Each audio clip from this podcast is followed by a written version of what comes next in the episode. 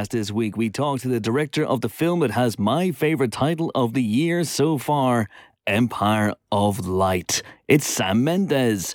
Plus, we talk to a director who's outstanding in a field of his own. It's Todd Field, director of Tár. And we speak to the men behind M3GAN super producers James Wan and Jason Blum. All that and more on the movie podcast that has heard about the rumoured Traffiles, assailing Francis Ford Coppola on Megalopolis, and would like to suggest this. Megalopolis, Francis? Don't think that's going to go over well at the box office, mate. Meganlopolis, though, that's a whole different kettle of fish. Hello, Pod. I'm Chris Hewitt. Welcome to the Empire Podcast for the first official time in 2023. Last week we did a kind of unofficial podcast, but this is it. We're back in the studio and we are me and my two colleagues of such lethal cunning, only three mics this week, no fourth chair. Geek Queen Helen O'Hara is here. Hello, Helen O'Hara. Hello. How are you? I'm very well, thank you. Yes. Good, good, good. And uh, our great big fucking nerd is here. He is back. It is James Dyer. Hello, James. And of course, you may be thinking, I couldn't hear James there.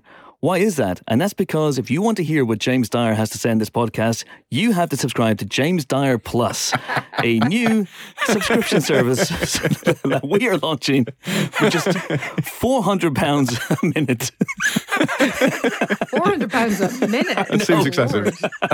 you can listen to everything James Dyer says in this podcast. No, only kidding. Hello, Jimbo. How are you? I, I'm good. You are, of course, referring to Pilot Plus, Pilot TV's new premium tier, which gives you an extra amount of time with me every week for one ninety nine. So Now interesting two the price plan to ignore. The interesting price plan is for one ninety nine a month, you'll get Pilot Plus, where you have an extra podcast with me. For four ninety nine a month, I will not talk to you at all. So that's, uh, that's Oh, you know. no, I didn't Yeah, realise yeah, that option yeah. was available. Like you won't be able to hear me on this podcast. I'll be completely muted on Pilot. Like it's a complete James directomy.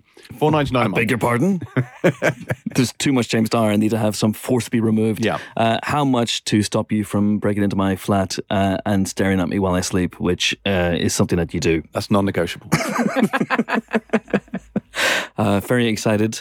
He, it says here about about Pilot Plus, and uh, you can of course subscribe to that. And listen, while we're doing big sales, uh, we might as well uh, plug the Spoiler Special subscription channel, which is going great guns, and that is uh, available right now wherever you cast your pods. Sign up. What's it? Supportingcast.empire.fm. It's something like that. That's it. empire.supportingcast.fm slash pilot TV, I believe. is the, uh, yeah. empire.supportingcast.fm forward slash James Dyer Plus. And uh, that is very, very exciting. That's just two ninety nine a month, and you get all our supporter specials, all 301 of them at a time of Wow. recording, with the Avatar, The Way of Water supporter special to come just as soon as I finish editing it, uh, it and then doing all the effects. it, may take a, it may take a while. I'm trying to render James in real time, and quite frankly, it's breaking my computer. yeah, yeah. And, and I'll be honest, I don't know that you needed to invent new technology for it. um, I, I felt like you maybe have gone a little bit overboard there, but I, I don't want to interfere with your artistic process. Let's not do that. And then we are also doing a live show, folks. We are doing episode 550 of the Empire Podcast. We're coming to you live from King's Place on Thursday, February 2nd. Tickets are on sale right now, kingsplace.co.uk. It is our spiritual home. It is going to be an absolute belter of an episode. We're all going to be there, aren't we? We definitely so, are 100% going to be there. Uh, we're going to have a celebrity guest or maybe even two schedules willing. And it's going to be a whole ton of fun. Uh, and as usual with these things, if we can sell out in the room or get close to selling out, I'm not sure where we are at the moment with that, then we will make it available for people to stream as well because we understand that not everyone can get to London, especially on a school night. But there you go. Thursday, February 2nd, episode 550 of the Empire Podcast. Very exciting indeed. Kingsplace.co.uk. And while we're at it with the big plugs, there was such a wild and rapturous reception given to last week's very special podcast, the preview of 2023, on which Noah Baumbach uh, appeared in conversation with Helen, that we're now launching Noah Baumbach Plus, uh, where you can listen to last week's interview with Noah Baumbach that Helen did for White Noise. Uh, in fact, you know what? I'm going to play it in its entirety right now as a as a freebie to you guys. Here it is. No, but only kidding. Only kidding. I'm not doing that again. Yes, but just for for one thousand pounds a minute, you can listen to that interview all over again. But anyway, there we go. Big plugs out of the way. How are you both? Yeah, good. You know, I mean, it's January, so obviously I'm I'm just hanging in there. But I, I went last night to see Buffy revamped uh, at the Wilton Music Hall. Oh, I've only was- just got that. And yeah, yeah revamped. so the idea is it's basically a one man show, and it is you know inverted commas Spike from Buffy uh, talking you through all seven seasons uh, in a very amusing. Does he do a good. James Marsters? I- I'll be honest, he doesn't really try Ah. to do James Marsters that hard. What he does do is like just has everybody involved at some point. He does quite a good Giles, weirdly. Um, but everybody else, it's it's more the vibe. James is a good child. Just use your normal speaking voice. Yes. There you go. Call me Ripper. Yeah, my word. I used to love Buffy, but I've I've kind of lost touch with all the characters, including the um oh what was the name of the vampire slayer in that show? what, was it, what was it? Oh, yeah. Beatrice. I Faith, yeah. Faith, Kendra. Oh yeah. anyway, yes. So uh, all good, all good. Um, good Christmases, good New Year's. Yeah, yeah, absolutely. Yeah. Yeah, Yeah, it Well, hasn't, has not got any better or worse since last week's podcast that we did after Christmas. But it's, it's I didn't ask good. you that that. was not an official number. You're right. So it doesn't count. Doesn't it's like an insubstantial. No, we had we had semi-podcast. one hour to preview 2023, and That's we true. we were laser focused, not like we are on this Yeah. podcast where No- we go we take the long way round. Yeah, no Um, rambling nonsense. No rambling nonsense. In fact, that is my resolution to you guys this year. No more rambling nonsense on the podcast. What presents did you get? That's uh, that is a good question. Did you get I anything movie got- related? I don't think I did. Oh, that's a terrible answer, isn't it? No, I don't think I did this year. Nothing movie related. as well. Nothing movie related. Uh, I'm sorry. No, I got some books. You know, okay. Yeah. Any any movie related books? Any no, books that might become a weren't movie? No, I don't Wow. think so. Wow. Jimbo, I have you- nothing for you. What about you? Uh, well, I have. I well, I said I said I didn't. I got them slightly before. you, I- you, well, you, well, you, I- you say that. uh, which is a joke that no one who has not worked for Empire would understand. But um, yes, I started reading S.A. Chakraborty's The Daevabad trilogy, nice fancy trilogy series, which I'm enjoying enormously. I got that just before Christmas, though. Um, I bought myself a present. Oh, good. So I bought. I've been. There was a wall that needed a picture, so and I had a frame, and so I needed a picture for it. So I found online, had printed and put in it a very nice, slightly abstract painting of Thanos' Infinity Gauntlet. Oh, now, now you I know, I know there is nothing more on Bram, and this is absolutely true. But I genuinely do now have a framed painting of the Gauntlet with all the stones uh, set into it, uh, and it, it looks fabulous. I did actually get a cool movie related Christmas. Oh, present. okay. Here we it's go. just Here come we go. back to my mind because I got it before Christmas as well. But Was then it I Tony's early. nano gauntlet, which No. trumps the It would Infinity trump Gauntlet? the Infinity Gauntlet. No, I got um, the Home Alone house. I know you, in you've, Lego. mentioned, you've, you've mentioned this on mentioned the it podcast. before. I know, but I was How just long telling did you, it take was to build? Um, I basically sort of parceled it out and did it kind of, you know, there were numbered bags, so I do a couple of numbered bags at a time. So it took me until just after Christmas. Okay. Yeah, it was it it, it and it's like incredibly detailed, and you can open up all the floors and like fix all the things like the shelves in his brother's room fall over. You know, there's the tarantula. There's the his plan to protect the house is like on a little thingy in the attic. Is there a Love Actually Lego set that I can have? Oh God, I hope not. What would even, what would that even look like? Like a little Lego the, man uh, holding a bunch of you know boards. Lego, Lego signs, yeah. Yeah. Being Lego problematic, yeah. I The mean, Love what, Actually like, Monopoly, uh, I, you know, which we talked about on the podcast, so I don't want to recycle all the jokes. Uh, in the review of the year podcast, we talked about that. Uh, but that that that alone, just stop there, stop there. That makes a certain amount of sense. But like, what would you have a like a Lego number ten? Like, how is it the whole of London? How does yes. this work, yes, man? is. You haven't well, thought it through. The whole of London and it's oh that's right. it's I, I so so we should point out we should point out and the worst part of this is I'm, I'm clearly going to forget but a journalist wrote the best definitive piece on Love Actually about what ten years ago. Why it's terrible. Yeah, and it's even though I obviously disagree with it being terrible, it is the funniest piece, and I really enjoy it, and everyone should should look for it. I tweeted it before uh, Christmas, but I don't. Uh, I can't remember what her name was. But one of the things she points out is that when uh, when I love the fact that never really twigged me beforehand that Colin Firth goes to France to finish his novel and encounters a woman. Who only speaks Portuguese and her entire family who also only speaks Portuguese in France. Yeah. Surely It- that's it is unusual. possible. I don't Does he go to France? I thought he went to Portugal, No, No, France. no, it's It's France. France. It's all France. But Well, they that's speak ruined that movie for me now. Yeah, along with all the other dreadful shit. anyway, It's really ter- that's, that's one of the strands I like as well. Let's not relitigate Love Actually. Oh, we should. again. No, we should always relitigate Love Actually until it actually goes to prison. It's amazing. Leave it alone. And it does not get out of prison, even if you pass go or whatever it is, a monopoly. I've got loads of monopolies. But I didn't get a monopoly this year, even though there is a monopoly, a Greenwich monopoly. Did you see this? Yeah, No, there's a, they brought out a Royal Borough of Greenwich monopoly. I suspect I'm one of the playing pieces. Wow. I was a playing piece when I lived in Paris as a student. Did you play with yourself? Um, Steady. No, because Monopoly I was not a unaware of very any good, implications of that sentence. Monopoly's not a very good game. So I think I It's like a I- terrible. What do you mean you were one of the playing terrible pieces? game? I, I lived on Avenue de Breteuil, which is one of the dark green. Oh, I thought I thought you like in you got the boot, the hat, the Helen. the Helen. Yeah. No, Not like I- that. not Okay. that. No, but I was a square. It's a I little lived on a copy You square. are a square. Women versus Hey, I am a square. I resemble that remark. Oh, I mean, I've sorry. missed this. Can I tell you Have what I? a square I am? I got to the theatre last night for Buffy Revamped, and, uh, and Oh, it said, revamped. and it said this this is seventy minutes with no interval, and I went, ooh, I'll be home early. That's what a square I am, Time for my Horlicks. pretty much. wow. Carstairs will fetch me my slippers. I haven't even told you about mine presents. Please, All right. I got some trainers. I got some, uh, but the movie related thing I got, I didn't get a lot uh, of stuff this year because, you know, we, we had a different focus for the present. But I got James Bond socks, as in not the not socks that James Bond himself would wear. With little sock suspenders. No, sadly not. But uh, but but um, socks that have famous characters or moments from James Bond films depicted on them. I think they're from the London Sock Exchange, and so I, I got one name. that I like that. is yeah. Thank. Oh, that's, I don't know why. I'm, Thanks. yeah, I didn't think I'm of it. taking the credit for it. And one's the Rosa Klebb. Another one is I think the bit from Goldeneye where he jumps off the the, the dam. Did the Rosa Klebb ones have a little blade on the Sadly toe? not, or indeed a laser. Or a Blazer. Uh, first one of the year out of the way. I feel good. I feel good. Uh, anyway, should we have some questions? let's think. Please, All Please, please, I asked, God. I asked people for questions, right? And some questions came in. I found them wanting, but I'll throw some at you guys and you can just do a quick fire round, All right. okay?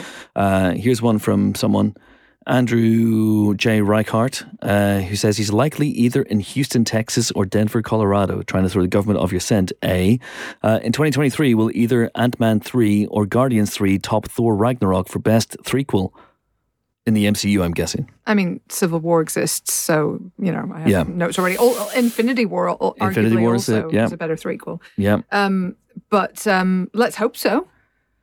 Yeah. You know, I mean, I, I, I, yeah, I hope so. I seriously doubt either of them will assail Ragnarok for me, which is one of my all-time favorite MCU movies. But I would love it if they did. I have high hopes for both of those movies. We shall High see how it goes. High hopes. All right, here's one from Maine Angus. Your predictions for the Oscars, not this year's Oscars, but the 2024 Oscars. oh Oscars. god, Angus Main, are we not reviewing him later on? Oh, I see. That's very good. that will make sense later. It will make sense later Um, on, or not, as the case may or be. not. Sorry, what unlike, was the unlike the film, it'll So make sense. 2024 Oscars. Uh, let's see. Um, who has things that are coming? Here's out my then? prediction. Dune. Chris Barbie. Rock will slap Will Smith. It's bold, Well, but Will I'm Smith like, won't be allowed to be there. So yeah. Here's my pitch yeah. The Purge, Oscar night. we give Chris Rock a crossbow Yeah.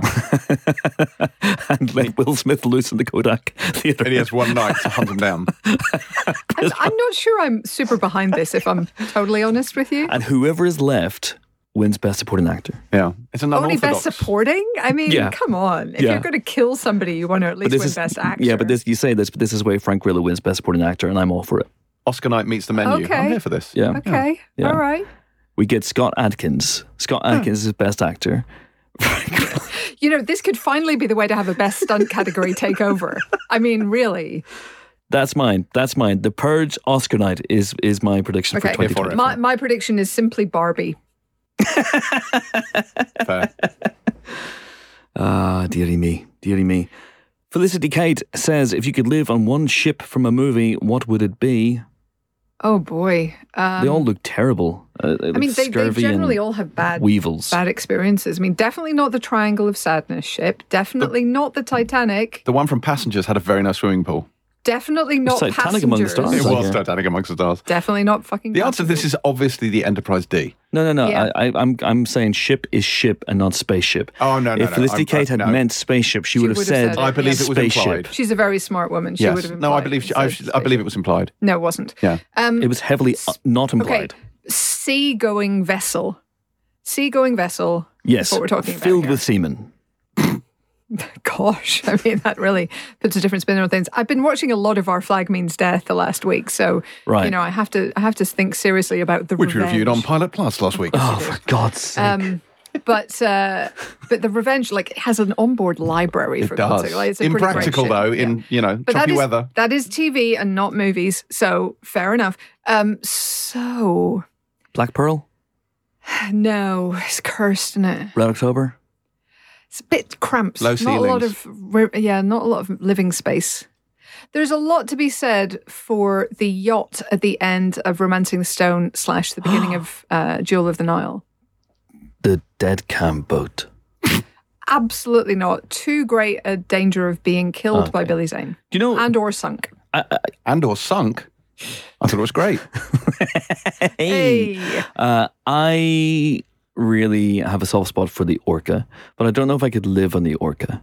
I think One I would think, think not. Not No. as as it is at the beginning of Jaws. We're gonna need a is bigger boat. end. Yeah, but it's big enough for one man to live on for a couple of days. Certainly. Oh, like yeah, he can live there for a, a good while, Yeah. obviously. But but one person, like you, you have a family now, you would not be able to get little drinking game onto that boat comfortably. The barrels keep her afloat. No, I I'm, I'm going to live on Kenneth Branagh's boat from Tenet. That's a good boat. I mean, it's a good boat owned by bad people, though. Do you know what I mean? Like have no super problem with yachts, that. bad and people. James would be a worse person Yeah. taking it up. okay. Well, you know, you, you Keep it make in the a family. compelling case. All right. Okay. Uh, very, very good. Good. Well done. Well done, everybody. Um, what is the cutoff point for watching festive films after Christmas? Asks UK Samuel Thomas. Mm. New Year's Day. Uh, yeah, no, actually, it's Epiphany, obviously January sixth. No. I've had Um, an epiphany. Well, that's exciting, but um, but I think you, you you know it is allowable to wean yourself off gradually. If if they're still coming up in the Netflix algorithm for another couple of you know weeks, it's See, it's. And I know we've discussed this possibly every single New Year since this podcast I think we started. have, yeah. But I have a an almost fanatical need to take all Christmas decorations down on New Year's Day because I find Christmas decorations, Christmas films, Christmas music, Christmas anything in January monumentally upsetting. So I, can't, I can't keep be them up to the it. sixth just to ease myself into January because Mm-hmm. January is bleak enough already without putting all my fairy lights away. I still kept some fairy lights up just for, you know, my own peace of mind. Yeah, we had to tell Little Drinking Game because we, we we had a company come and take the tree away so it didn't drop pines and stuff. And she was Chris very Pine. she was very upset to see the tree going away. So we told her that they were taking it to a special field where they were going to plant that tree Todd Field. uh, Todd Field. Thanks, James. You've, you really brought your A game. Uh, we're- is this James Dyer minus? Is this is this what it is? Yeah, this is what you're paying to avoid. you pay me one ninety nine to appear in this podcast and just generally fuck it up. Uh, and for an extra fee, you can pay for me to just go, oh, for God's sake, every time James speaks. Yep. Um, yes. And we told her that they take the tree away and they plant it in the field and they make it all nice again. And then next year we'll get the same tree back again. Did she point out there are no roots, so you can't really plant it? No, she's four years old. Also, what? it's fine. It's going to be on the farm upstate with Bucky. Yes. But not Jeremy Renner, who is recovering Thank goodness. very nicely from his um, interface with a snowplow. Yeah. Yeah. So well done, Jeremy Renner. Yeah, on- absolutely. Get well on soon. surviving that and get well uh, because we know he listens. Uh, we, we hope he listens. He has time in his hands. He does. He can, you know, he can, he can use it wisely by listening to the Empire podcast or subscribing to Pilot TV Plus. Oh boy. uh, all right. Two last questions. Okay. Will Yakface04 asks if you could do a live podcast in any city but London, which would it be and why? Well, obviously we've done live podcasts Yeah. now in Edinburgh a couple of times, Glasgow, Yeah. couple of times. um, no, just once, oh no, yeah. Dublin, Dublin, Dublin, Belfast, Belfast, York, Liverpool, York, Liverpool, Liverpool. Birmingham, Liverpool. uh, Brighton. and Brighton. Uh, so we've done that, um, and we are absolutely up for another tour, and we would have done one for sure, but for the pandemic uh, by now. Uh, but as things stand, we we're we're not we're, we're happy to go. But listen, if anyone wants to have us, if anyone wants to reach out and have us, um, you know, we've we've we've Palm done Springs Film Festival. Palm sure, Springs Film have Festival. Yeah, super good. Mm. Bali Film Festival, the Maldives Film Festival. If it doesn't exist, I am willing to start it and launch it with the Empire Podcast. Uh, I think a three-week podcast sounds good to me. Uh, you know, if anyone wants to invite us to to guest at their film festival, then please do uh, slide into my DMs or you know just email me. But uh, yeah, where would you like to go? That's not that's realistic. Because people do, some people, sometimes people do ask, you know, are you going to do one in America? Are you going to do one? Would you do one in Australia?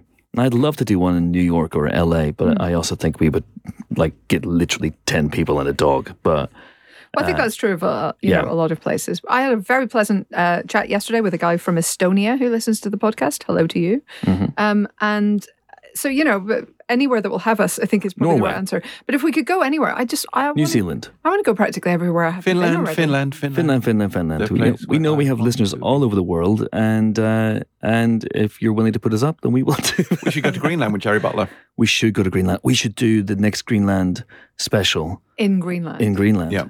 That would be amazing. Uh, all right, here's the last question. It comes from Harriet Ormston. Any film or TV related New Year's resolutions you've made this year or have had in the past? Let's focus on this year. Have you have you focused on anything? Have you made a resolution? I'm going to try and be a little bit pickier with the TV I watch because I feel like my book reading has really dropped off this year. Well, Helen, if you're looking for recommendations for TV, can I suggest subscribing to Pilot TV Plus for just one pound ninety nine a day? A day is it? A month. Yeah, a month. A month. But if you want to give us one ninety nine a day, that's fine too. um, uh, yeah, no, I'm just I'm just going to try and watch a little bit less. Yeah. Generally, I'll watch the shows that I, you know, I love, and so like Foundation season two is back this year. You Yes. know, um, The stuff trailer's like great. that. Um, Wheel of Time, I think, is still going to be next year, is it, or late this year? Not Maybe sure. late this year. So, I've- so I've got that coming up. I think we're in a House of the Dragon free year. We're in a Lord of the Rings free year. I've already watched The Last of Us. So I've got that out of the way. But I'm, you know, I mean, I'm trying. I'm going to try and be a little bit Hmm. more intentional about what I watch, and um, and maybe not rewatch quite so many things, and just try and get back to my reading properly because I've got my my to read pile is just catastrophic at the Yeah. moment. Jimbo, what about you? Yes, I too am planning to cut down on the amount of films that I watch. So, uh, I feel like it's it's been really eating into my From reading what? time as well. From- From four a year down to a much more manageable two. Yeah, no, I have no, I have no specific resolution. Mine it's it's maybe to be slightly more organized with my watching because I like I have my I, my calendar for watching stuff is a bit sort of TARDIS like in that there's just there's too much stuff and not enough actual temporal real estate to fit it hmm. into. So it's it's maybe trying to to not do this thing where I'm like, so it's Tuesday. There are multiple podcasts to record, and I have checked calendar 157 hours of entertainment to watch. Mm-hmm. So I'm going to try and get stuff earlier. So so Helen and I had a lovely lunchtime screening yesterday of something, did, which isn't out until next month. So I'm ahead of the curve with that one. Wow, that's Yeah. good. You've seen one film. That's right, for I've seen a One film. film for February. Fantastic. And that's a big check mark there. I can't February wait. is done. Can't wait to hear Man talking about whatever that film is. I'm not going to say the name of it, but uh, yeah, I, I don't make resolutions because uh, in the in the rare occasions when I have in the past, I I just never fulfill them. I never I never go through with it. But this year, I would like to see. Yes, more films, even though I see a lot of films in service of, my- of my job. I'd like to see more things I haven't seen before. I'd like to see more first time stuff if possible. But it's very, very hard for me at the moment to uh, to watch as many films and TV shows as I used to because of the change of my circumstances. And I would like to do more creative stuff outside Empire. Yeah. But it- Again. again, Yeah. this is a 24 7 up at dawn pride swallow me siege that I will never fully tell you about. And it's very hard to do to get the time. But I read so many, you know, uh, authors and screenwriters and people like that who say, "You get up, you know, Brian Koppelman, get up, do your morning pages. Um, see Robert Cargill, who wrote um, The Black Phone. And Sinister and Doctor Strange. And he's two like, novels as he's well. like, there are 200 days between now and the end, or, or 150 days between now and the middle of the year, or whatever it is. Uh, if you write a page a day, by the end of that time, you will have a manuscript for a book, if that's what you want to write. I've got a couple of, I do have a couple of ideas for kids' books, as one of the things that Living with Little Drinking Game has, has given me. Uh, basically, just take whatever batshit insane nonsense she says and think, well, that'd be a good book. Uh, and, you know, there's you know screenplays rattling around up here as well, and I'd like to do one these days, and and other podcasts, uh, you know that aren't necessarily film related either. So yeah. Anyway. None of that's going to fucking happen. So let's move on. Uh, shall we have a guest? We've got loads of guests. Let's do it, on this one. Uh, Noah Baumbach is the director No. of. White no, okay. Uh, who do you want? Do you want Todd Field? Do you want uh, Jason Blum? Uh, you know what? I'm going to give you Todd Field or Sam Mendes. Let's start with Sam Mendes. Lee said soonest Mendes, and that's what Helen has wanted. And here he is. Uh, this is Sam Mendes, who is back, back, back after the triumph of 1917 with Empire. Empire. I can't even say the name of my own magazine. Empire of Light. Empire. Went full Frank Carson there. That's a cracker. What does Frank Carson say when he's on board the Black Pearl? That's a kraken. Thanks, Chris. Thank you. Sam Mendes. He is a director of Empire of Light, which is a a emotionally searing drama, which is very, which is semi autobiographical, uh, and it tells the tale of Olivia Colman and Michael Ward, who play employees at a cinema in Margate back at the the beginning of the eighties. Uh, she is an older white manager. He is a younger black employee who has just started at the at the cinema and they strike up a very interesting relationship. And there's all sorts of stuff going on here. Uh, a lot of Mendes's own personal life was uh, mined for this movie, as you will hear in this conversation that I had with him just before Christmas, some November, maybe something like that. And uh, I always have a great time talking to Sam Mendes, who, of course, is former guest editor of Empire. Clearly, that experience stuck in his mind when he was rooting around for a title for the movie. Of course, we talk about that as well. So here we go. Sam Mendes, do please enjoy. We are delighted to be joined on the Empire podcast, or should I say Empire of Light podcast, by the film's right. Look at that beautiful segue by the film's writer director Sam Mendes. How are you, sir? Good. I'm glad you're giving me a podcast and a career profile because I named my movie after your your esteemed organ. Well, this and is how it. much greater an acknowledgement could there be? Absolutely, named after us, set in the cinema. I was in hog heaven watching this movie. Get any better than that? Uh, but obviously, that, that that is where the name came from. You were uh, when you were guest editor of Empire a few years ago. That set the Right, that was the moment. that was it. it was nothing to do with my childhood or growing up with mental illness or or the cinemas I visited as a child. It was when I was the guest editor of Empire magazine. Well, it's on the record now, Sam. There you go. that is it. Officially, that is it. But uh, uh, as, as you say last night, people will go into it, I think, expecting one type of movie. They'll be expecting a, a cinema paradiso style wallow in the magic of the movies, and and they get that to an extent. But it's also a darker movie than I think people would be expecting, and it Mm. does examine mental health and it does examine race, and these are things that were particularly important to you growing up? There were these were things that you that were on your mind. It was certainly with with you- as you you talked about your your mother. Yeah. Well, really, the root of it, as you say, was my childhood growing up with somebody who was struggling with mental health. Um, I'm an only child. I grew up alone with my mum, and she um, suffered very badly. Mhm. And and I think anyone who's been around mental health issues, either friends themselves or family members, um, can talk to the cycle, the strange cycle of mental health. You know, the um, the crash, the medication, um, the stabilization, and then the low self esteem, and the coming off the medication, the manic episodes, the sort of immense highs and the immense lows, and the cycle, and the sort of putting your life back together again after it.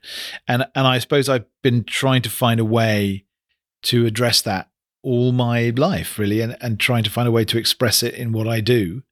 And 1917, which I suppose on the surface would seem to be a, a very different kind of movie, actually was the beginning of me because it was based on my grandfather Hmm. getting personal with my filmmaking. I co wrote that. And this, I felt, is another stage closer to um, really being about where I'm from, you know, um, the time that was pivotal to me and um, the things that formed me.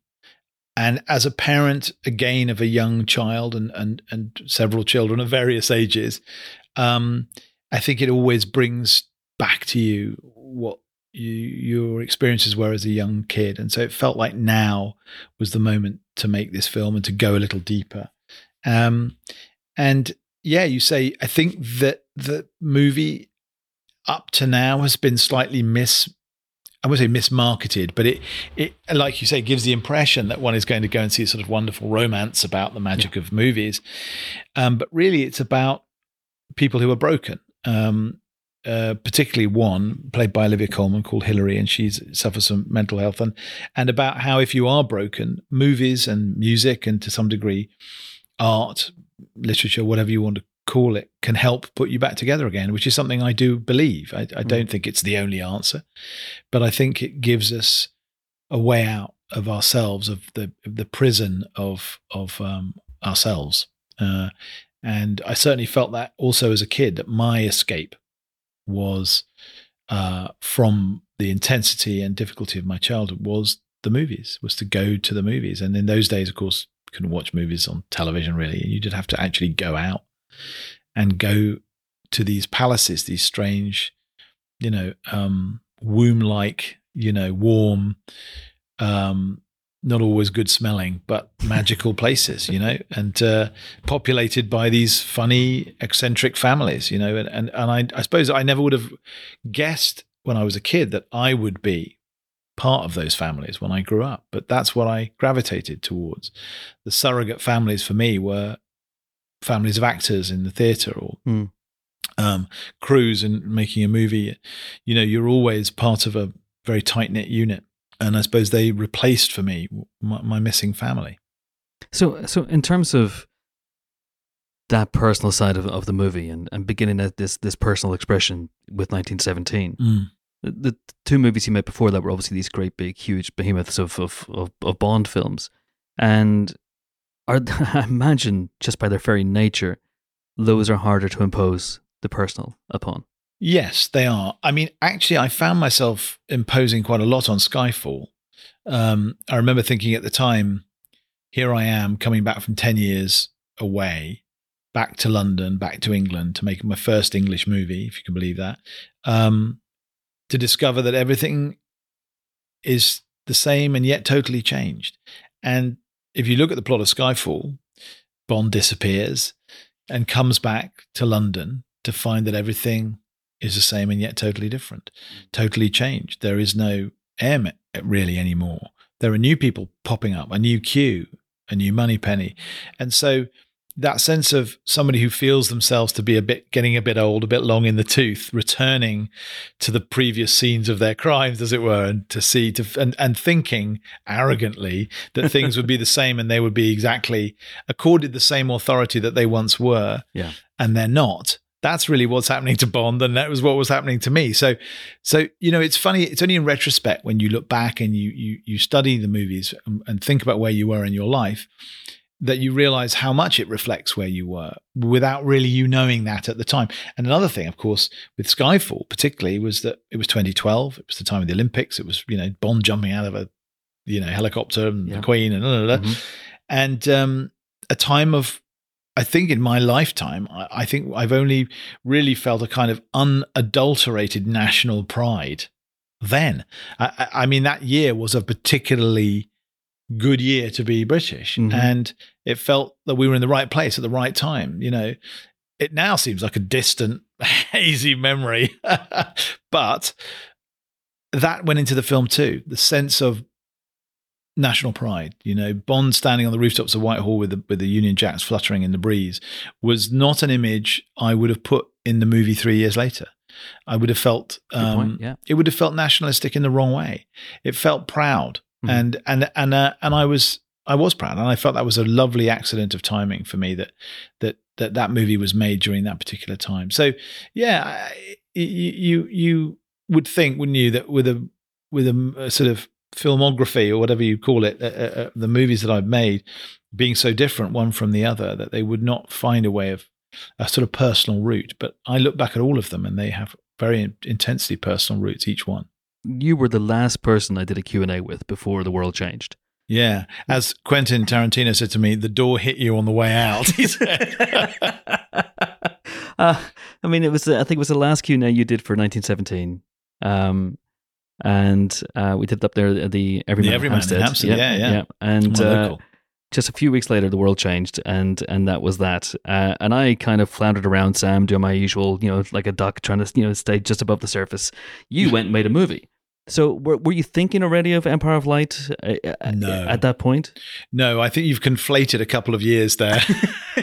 to be honest. I- I, I I love the image you have of me immediately going off to make a movie. No, I had 18 months of not knowing where I was, who I was, what was going to happen with the world, whether we were all going to die. I mean, I was in the same boat as everybody else, you know. Um, it was for all of us a period of very, it was a very strange period, but it was also a period where you were left alone with your family or your, you were only defined by your immediate environment Mhm. and by your family or those who are close to you, nothing else. You were no longer in, in- defined by your job or by your, you know, whatever status you might accord yourself or the world might accord you. It was just you and and and, and your loved ones. And and there was obviously a period of self-examination and reflection. I spent a lot of time lobbying the government to make sure that the arts didn't die in this country. I spent a lot of time trying to help young film students actually and teaching them uh, on Zoom to keep them from going insane in their tiny little bed sits. Which must have helped you as well. It did. It gave me a little focus every week. You know, I did twelve weeks of masterclasses for the uh, NFTS, and and um, we also started a fund for theatre artists. You know, that uh, to, for freelance theatre artists. So there was a lot going on. uh, That was in response to the pandemic, Mhm. but it was only in the second year. It was only having lived through that whole year, which would have been 2020. Mhm. It was only in 21 that I thought I had this idea, this little acorn, and um, and it was the first three months of 21 that I sat down to try and write it, and I got about halfway, and I was feeling pretty good about it, and then I sort of hit a brick wall. I didn't know which direction to take it, um, and I stalled, um, and by that time, I like everyone else was. You know, watching everything available on streaming, and uh, I had watched the the more recent series of The Crown, in which Olivia Colman plays the Queen, Mhm. and um, and I watched it, and I looked at her and I thought, oh, that's that's Hillary. That's obviously who should play Hillary in the movie. So I told my wife that, and Ali, my wife, said, "Why don't you just, uh, you know, knowing that I'd sort of hit a brick wall, said, why don't you call Olivia and just chat with her and just see if it stirs anything up." And I realized at that moment I I'd never met Olivia Colman, and I ne- I had no idea how to get into contact with her, and she obviously had no idea I was writing a movie for her. I thought I better. It's not a bad idea. I better tell her. You know, she might go, "Listen, mate, you know, I'm I'm just retired, or I've I've never liked your films, or whatever." You know, Chances are slim, Sam. well, Chances I are slim. thought I, I had a I had I had a fair chance, but you know, Yeah. who knows? She might have said, "I've just signed up for Game of Thrones two, and I'm not free for four years." I mean, who yeah, knows? but, but yeah, that's But fair. yeah, she was available. She was interested, unsurprisingly, but she didn't really know what I was talking about because I, I hadn't sent her a script. And but that conversation did actually get me going again. It was something about her warmth and her ease, and it just it just helped me. It just we didn't talk about the film at all. We just gossiped for an hour, and she was in her kitchen, and um, and then I went off and finished the film. And so six months later, I was sending it to Roger Deakins and Pippa Harris, my producer, and and Olivia, who luckily said, "I love this and and I'd love to do it." Um, and uh, and it, and then it all sort of took off from there. But it, you know, it, it's interesting because for me, the kind of why now aspect of it, uh, it felt very natural for me with small kids to suddenly be talking about um, my own childhood uh, and to- very natural with everything that's going on in the world, Black Lives Matter, you know, and everything around it, the pandemic, chaos in the US at that time, and and and now in Russia. That you have this time in the early 80s and this particular story where someone's internal disruption, chaos is mirrored by the disruption and chaos in the outside world. For me, the key image of the film was when Hillary and Stephen are trapped inside the lobby and the, the rioters are banging on the windows outside. Mhm. To me, that's it. There's the outside, there's the political chaos, the moving of the tectonic plates in the outside world, mirroring the internal um, uh, chaos of, of one of our central character, you know, and and that's that's um, that felt like something that I could I could make work. And and you're talking about everything feeling like it it, it felt totally natural. One of the things, of course, you do here is that you wrote this yourself and you co-wrote 1917, and I imagine you had uh, authorial input into a number of screenplays over the years, but. This is the first time it says written by Sam Mm. Mendes. What was that experience like, and when did you know that this was the time? Was it because the story was so personal? Yes, it was. It was. It just felt like I I felt like I knew how to to tell the story. And by the way, anyone listening, it's it's yes, it's an autobiographical film to a degree, but I'm not in it as a character. There's no, there's no, There's Sam no me. Mendes. There's Yeah. no bloke called Sam, little boy called Sam. I mean, I was really struck. There's a Margaret Jefferson, Jefferson quote.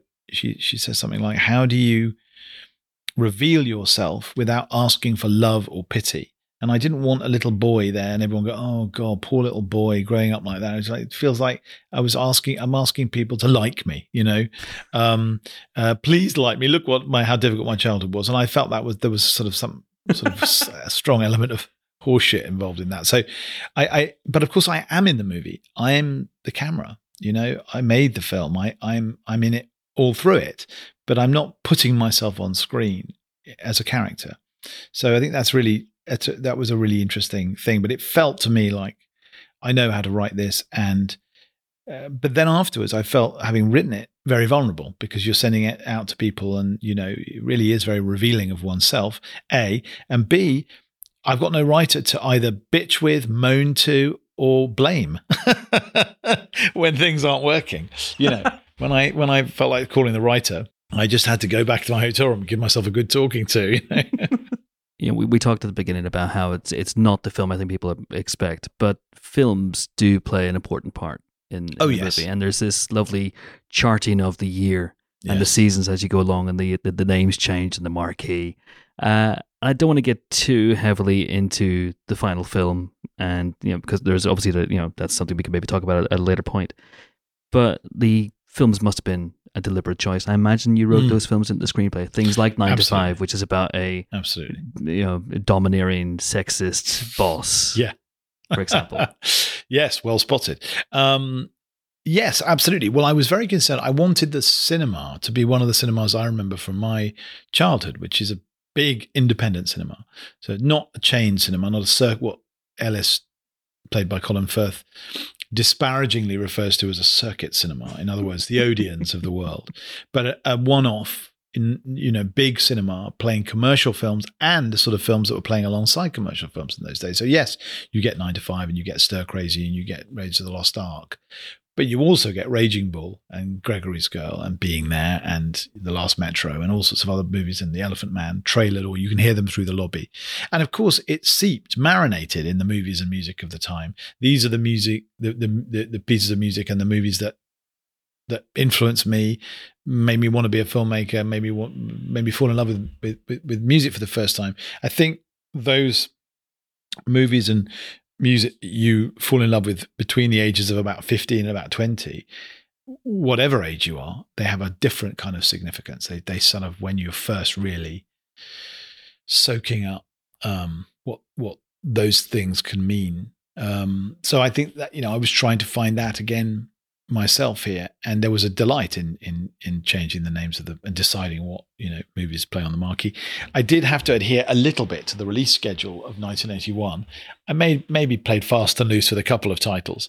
Um and it was also finding the right movie for the premiere for example that very particular time of chariots of fire which you know was one of many new dawns in the british film industry you know famously The British are coming. the British, are coming. and the, and the Oscar, well, you know, it did win Best Picture, but Yeah. you know, it it was not necessarily. I won't say it's a false dawn, but it wasn't really what I think people hoped it might be.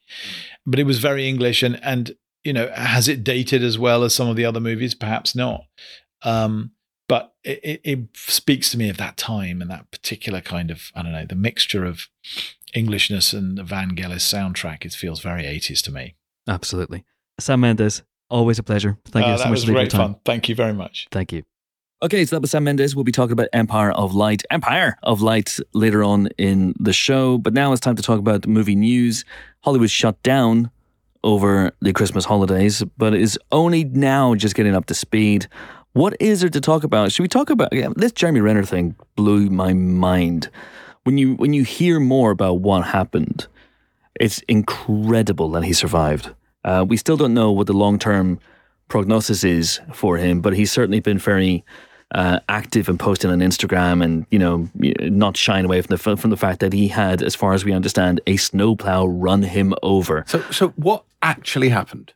So this uh, it seems to be that he was helping a relative so he has a snowplow and he lives out in Nevada and it was hit very very hard by snow and he has his own snowplow.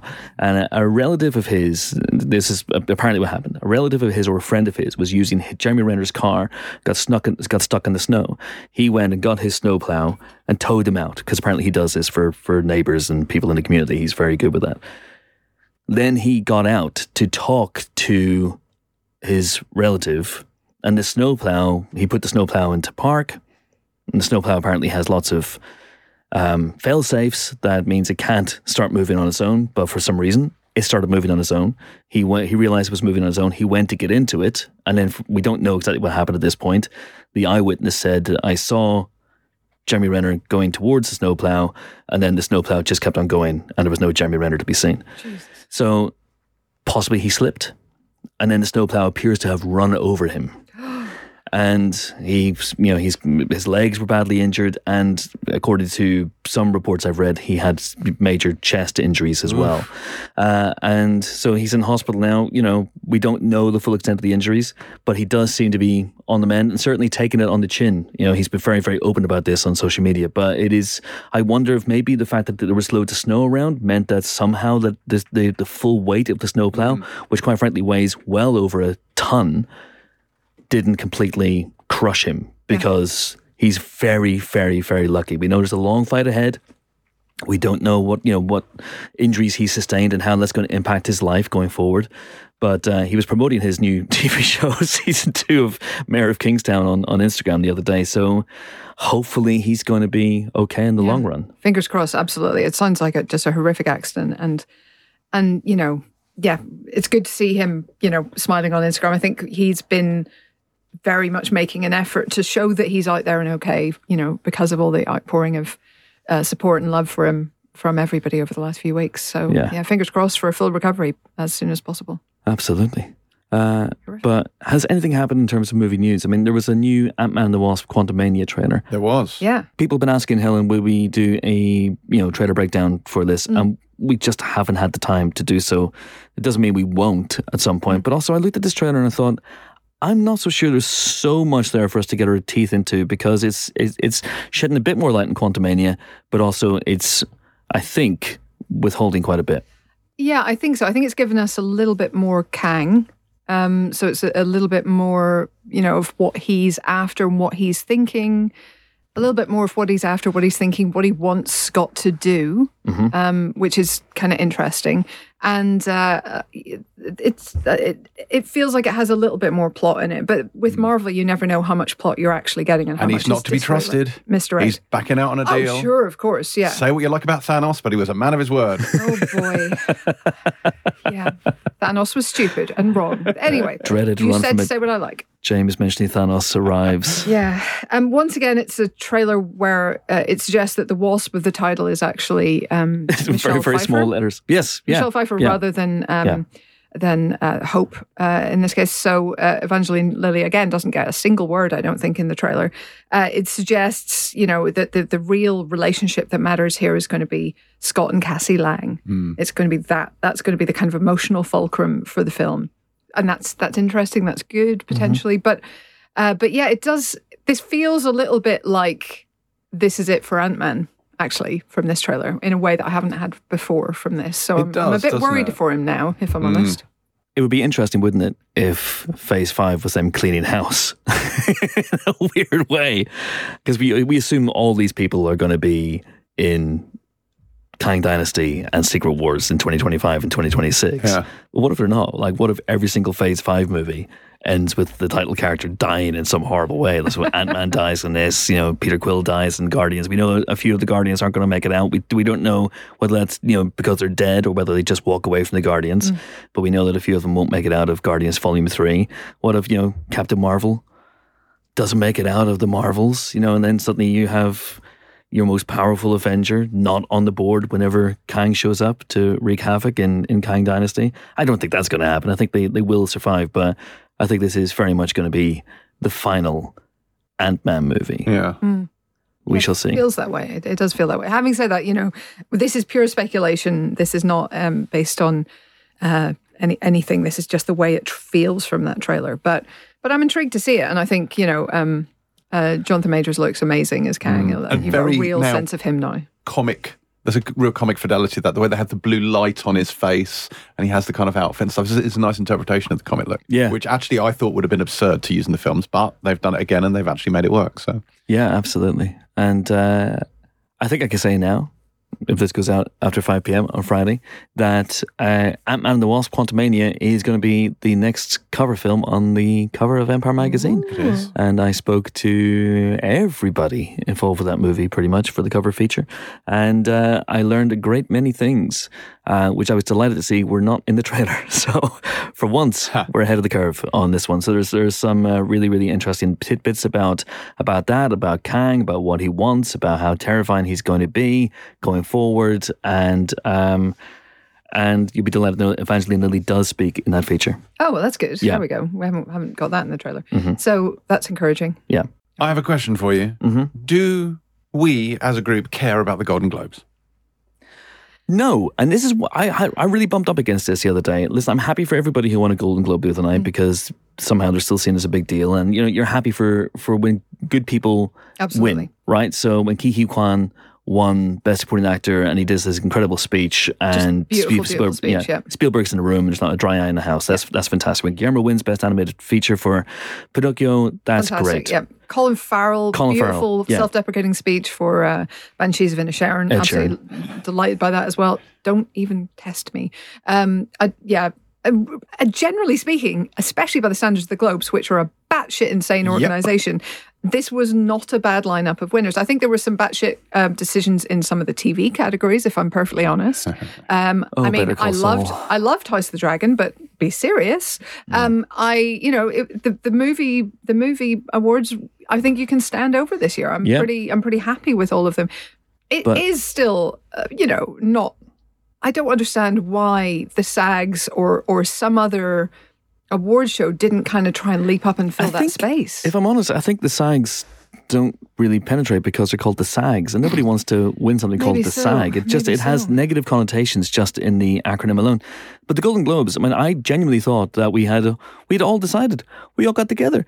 There was a big meeting. Everyone on Twitter was there, and we were like, "This is bullshit," and it's. You know the HFPA are a bunch of idiots, and we shouldn't we shouldn't get behind this thing anymore. And then I opened Twitter the other day, and everyone was going nuts for the Golden Globes, as if as if the last two years hadn't happened. And I was like, okay, what's going on? So I guess they're a thing again. Well done to all the winners. Indeed. yeah, Yeah, I think that's about it. yeah, that's about it. That's about it. Um, anything else? Anything else Yeah, happening? there's a, Casting few, news. there's a few bits of bits and pieces. Uh, Michael Giacchino is making his feature debut. So, of course, he already did uh, uh, Werewolf by Night, but he is going to be rebooting or remaking. They're calling it a reboot, but come on, it, it's got to be a rebate, remake A rebate. of Them, the giant ant movie from 1954 yes. Um, which had giant ants ending up. Uh, were they attacking Los Angeles? It was Los Angeles, I think they end up in. Um, but anyway, I, I saw it late at night on TV once as a kid and was like, Fuck, this is cool. Giant ants. Oh, God, scary. Um, so I think this could be quite fun. He clearly loves his classic horror. Yeah. So I'm quite There was a for this. video game inspired by that in the, I want to say 80s, on the, I think I had it on the Amiga or the ST or Yes, something I like had that. it too. It came from the desert, Mhm. Mm, which is very much the I same thing. really liked it, but I didn't know how to play it.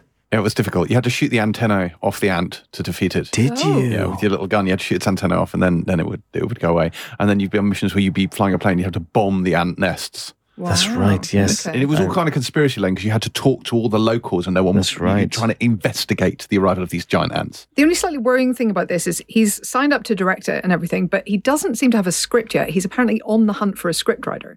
So, you know, I would like there to be a bit more movement before we get super excited. But uh, you know, Michael Giacchino directing a feature, I think, is is good news. Um, so that's good. Uh, speaking of deserts, Tim Blake Nelson has joined Dune Part Two. Now, given it Good segue. given it already finished shooting, I'm not quite clear. Are we getting this news late, or is he just a voice, or is he like an additional little face on a screen? I refuse to believe for one second there are there are sort of massive reshoots happening, so it's all fine. Oh no, I'm not saying. uh, Look, again, reshoots these days not Yep, yep. a bad Not a sign. bad thing. A lot of films build in a reshoot window, but um, anyway, yeah. Tim Blake Nelson now Yeah. doing something. Well, Dune. presumably the space bagpipes will be back, and he'll just be there singing "Man of Constant Sorrow" along to the space bagpipes. So that's uh, that's what I'm expecting. I would be up for that. that That's a fucking great tune still. Um, also in sandy news, albeit not deserty news particularly, Okay. Wait. the Gladiator sequel. Oh, okay. Yeah. I Gotcha. got there. Yeah. Kind of. Uh, so Ridley Scott obviously directing a sequel to Gladiator, which is still a, a phrase I have trouble saying. Uh, and Paul Mescal is set to star. Um, he apparently beat co- um, com- stiff competition, presumably from the Did he likes beat off of. uh, yeah, beat- American beat off- men? yeah, Yeah, he beat did. off a lot of American men to get the Oh role. boy! Yeah. He, uh, but in, including the likes of Austin Butler and uh, Timmy Two Meats, apparently. He beat off Austin Butler and Timmy Two Meats. Again, You're no s- disrespect to Timmy Two Meats, but I'm I'm saying he wouldn't last five minutes in the Coliseum. no, his his arms would be snapped like a twig. okay, but I don't think he's necessarily playing a gladiator.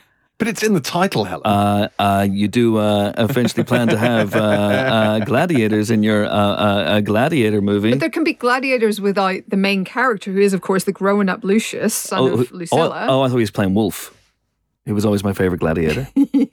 wow. Who was your favorite gladiator? Jet, obviously. Well, no, oh, yes, take it, yes. Of course, we're red-blooded men. Of course, Jet was my favorite gladiator. But I never watched Gladiators. I only know Jet and Wolf because they crossed over. I couldn't name another one. There's probably Right. one called Spartan. Was there one called Spartan? there probably was Almost yeah. certainly. Sword. MAGA. Yeah, No. indeed. Magnum, possibly. Um, do you know what? Ridley Scott has been talking about the sequel to Gladiator for literally two decades. I had this conversation with him in 2001. It's like, yep, yep, just putting the finishing touches on it.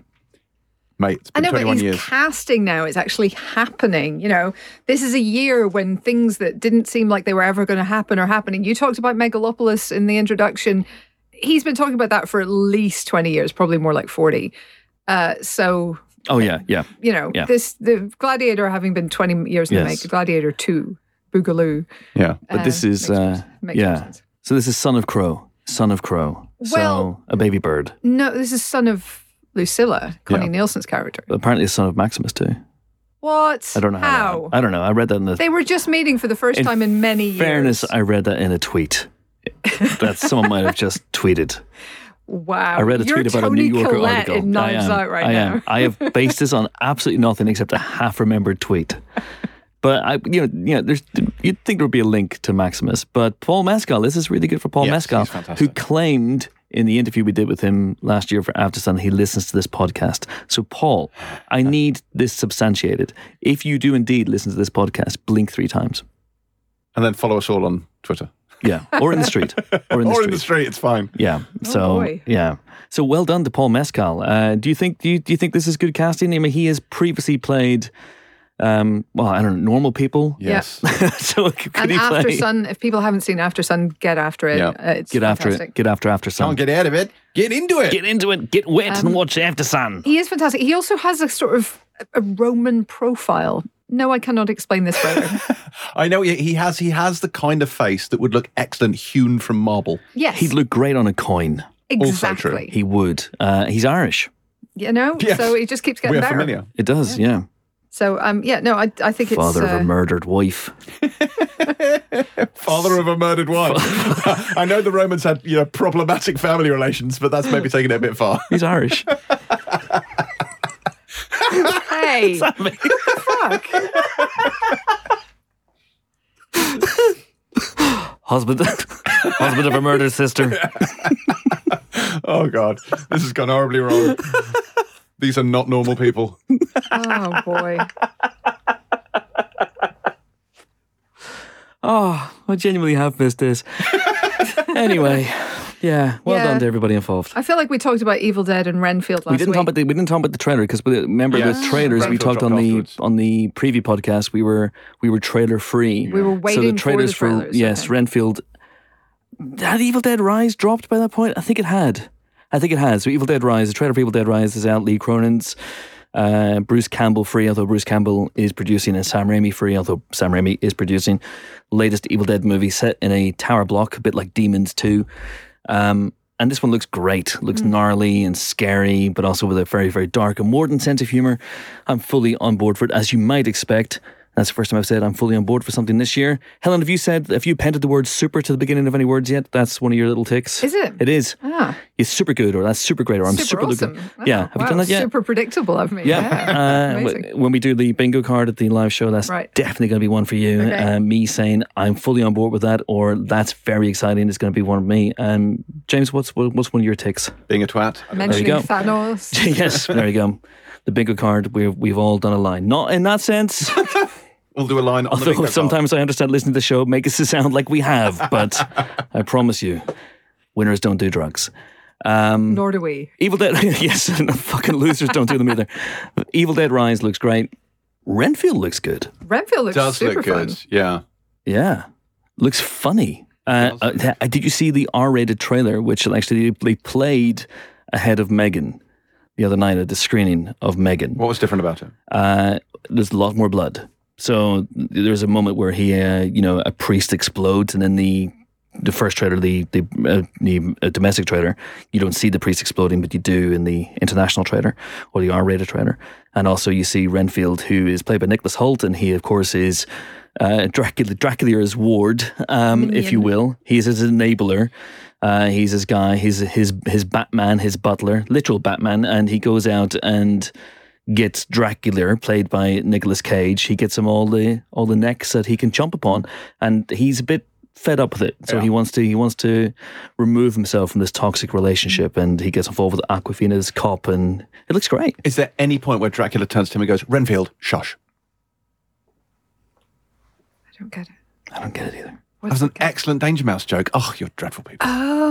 Renfield, oh, Pen, Penfold. Penfold, shut. It, oh, it doesn't matter. It Doesn't do- I matter, mean, they, they honestly. don't even sound alike.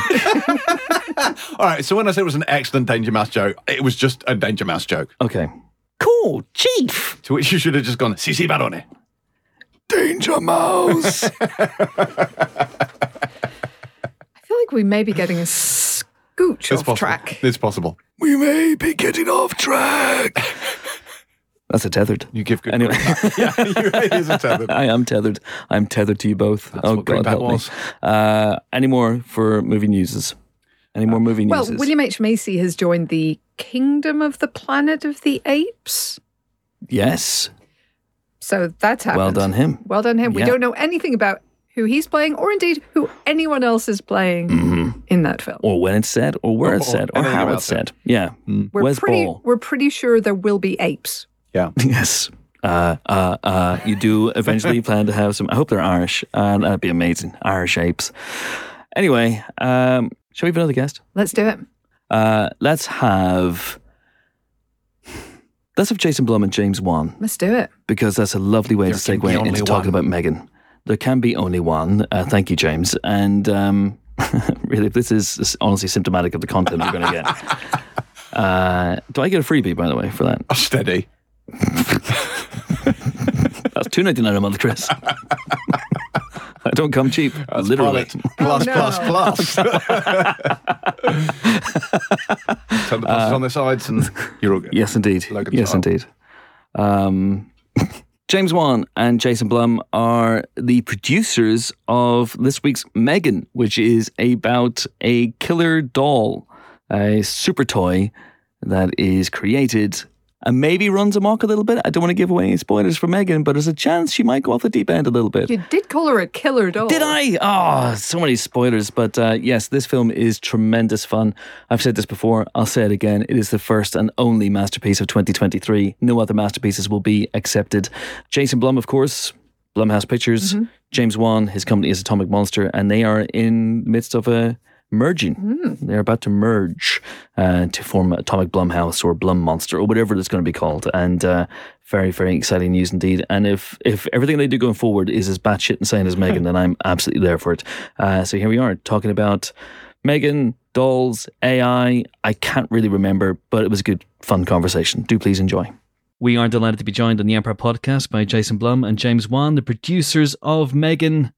Am I saying that right, guys? By the way, or is it should I go M3 Gan? I'm I'm not quite sure. if Megan is just fine. Just fine. Okay, how are you both?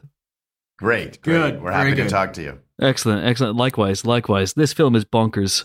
by the way. Um, so is that what you're looking for? I mean, I know James that you came up with this, the story for this, but yeah, is that what you're looking for in movies? You're looking for the box marked bonkers, and you, if you can tick that, then you're good. If you get a bonkers, you really you're on the right track. James, we don't. I don't like to say James is bonkers, but he has great bonkers ideas. Um, well, no, what, what I would say to that is I, I'm always trying to find different things to tell my horror films, right? My horror stories. And I, I'm always looking for new ways to sort of, you know, kind of break outside of the sandbox a little bit and, uh, and, and to do things a little bit different that we haven't quite seen, even though, you know, we're playing in a genre or subgenre that has, you know, very classic sort of tropes built within it. But uh, you know, I'm always trying to do something different, whether it's in the haunted house genre or, uh, or in this case, you know, the the, the killer doll subgenre. We we try to find elements that that sets it apart from all the other films. Um, where did you But start? you know, it's it's it's interesting. That's how you know you're talking to a uh, a real storyteller, right? Because a story, if you're if the story is so um, part of James, you can't think like I'm going to do something crazy because to because mm-hmm. because it's not crazy when you're creating it. It, you can't you can't I, I would think I don't know I, I don't I, I, have, I have a different job but when you're creating it I don't I don't think you can actually really think about it like that but the genius of it is that you think of it that way when you see it yeah, that, that that's right. Uh, see, whereas I look at it and go, "This is This is normal. normal." this is my everyday life." when he says my horror stories, like that's normal. Like everyone's got horror stories to tell. I just tell mine this way. That's right. It's uh, it's just my family story, really. I was going to say, so James, you get routinely attacked by killer dolls? Is that something that happens to you? Uh, I get well. I am fascinated by creepy dolls. Obviously, um, I'm fascinated by inanimate objects that are not supposed to have life to them, but yet they look like they do, and that's where the psychological creepiness for me comes from. And and yes, and so much of it plays on on, on a psychological level, and uh, and, and that's what I like. So you know, you can be a, a very obvious creepy doll movie like a Megan, like you know, like a Child's Play, but you can also be a lot more subtle as well and, and, and speak about the human psyche in stories like Magic, for example, right? You know, where it's not so much an actual killer doll, but uh, but it's the person behind the doll. Precisely, precisely. Because this movie talks an awful lot about the the advances of, of AI and how much we're giving over of our lives to to digital helpers and virtual helpers. And uh, you know, is that something that, that keeps you awake at night? What does keep you awake at night, by the way? Uh, Donald Trump keeps me awake at night. Um, but Talk about uh, creepy, lifeless things. That, exactly, exactly. Cre- creepy, lifeless robots.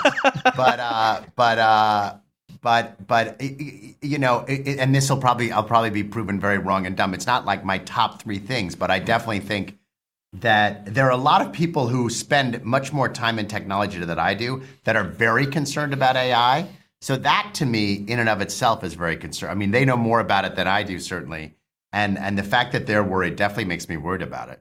yeah, listen to the people who are in the forefront of the of those industries. Of the science. yeah. if they start to run for the hills, go with them. Follow them. Follow them. Yeah, it, it's like the rats on the Titanic. If Yeah. they're running off trying to get off Yeah. the ship. Yeah, exactly. Yeah, unfortunately, I'll be either the band on the Titanic playing until the end, or I'll be Leonardo DiCaprio unable to get on that bloody door. That's going to be me. yeah, sadly. But uh, but but James, is this something that is was that on your mind when when you sat down with this? Because you know you you came up with the story with this along with with uh, Akela.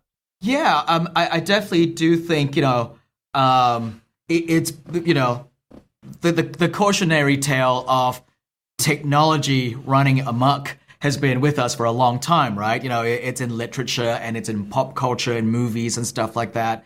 Um, but what's interesting is a lot of these stories, a lot of these stories and movies that are a warning about what would happen in the future were written or made a long time ago, right? Whereas, you know, a movie like Megan, it's very relevant. It's very timely to the world that we're in now. We're living in a world where uh, we literally, you know, have, um, you know, uh, you know, a device at home that we speak to, Alexa, that, that, that we tell it to turn on the lights, tell it to shop for us. And, uh, and, and, you know, we have self-driving cars now. And, uh, and, and not before long, you know, uh, we may have sort of, um, you know, other kind of robotic helps around. I mean, we have robotic vacuuming machine in the house.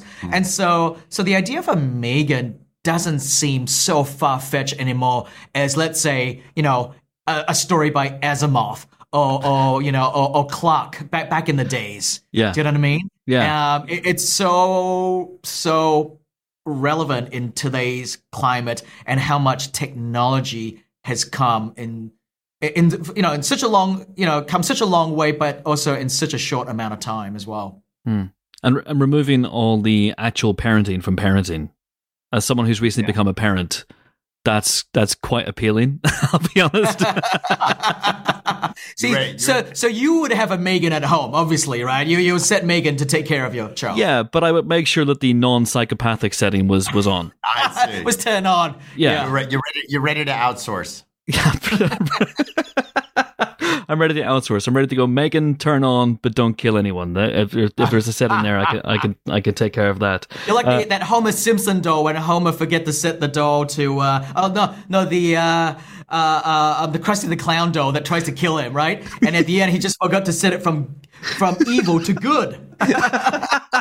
Sorry, my Simpsons reference there. there That's go. a very. Uh, That's a very uh, two, early 2000 reference right there. Nothing wrong with that whatsoever. Uh, listen, you know, if, if that had happened in this movie, we'd be talking about a 15 minute long movie. So that's that's that's that's, that's not ideal. But uh, but Jason, one of the last times you were on the podcast, uh, we've talked about this a couple of times actually. This incredible lo-fi solution that you had on a flight once, where you know you bought out the row of seats and you brought your own inflatable mattress, and that tells yeah. me that you're quite a lo-fi gentleman, that you haven't been seduced by tech yet.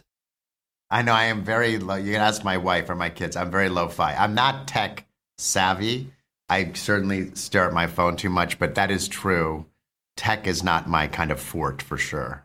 And is your phone a landline? Does it have? It's just one of those. no, but it's funny you say that because I insisted on having landlines in my house, and everyone was very upset about it, including the contractor who said no one has landlines. and we do have landlines, and I'm very happy that I have them, and I love them, and I look at them and I feel better that they're there, even though I don't use them.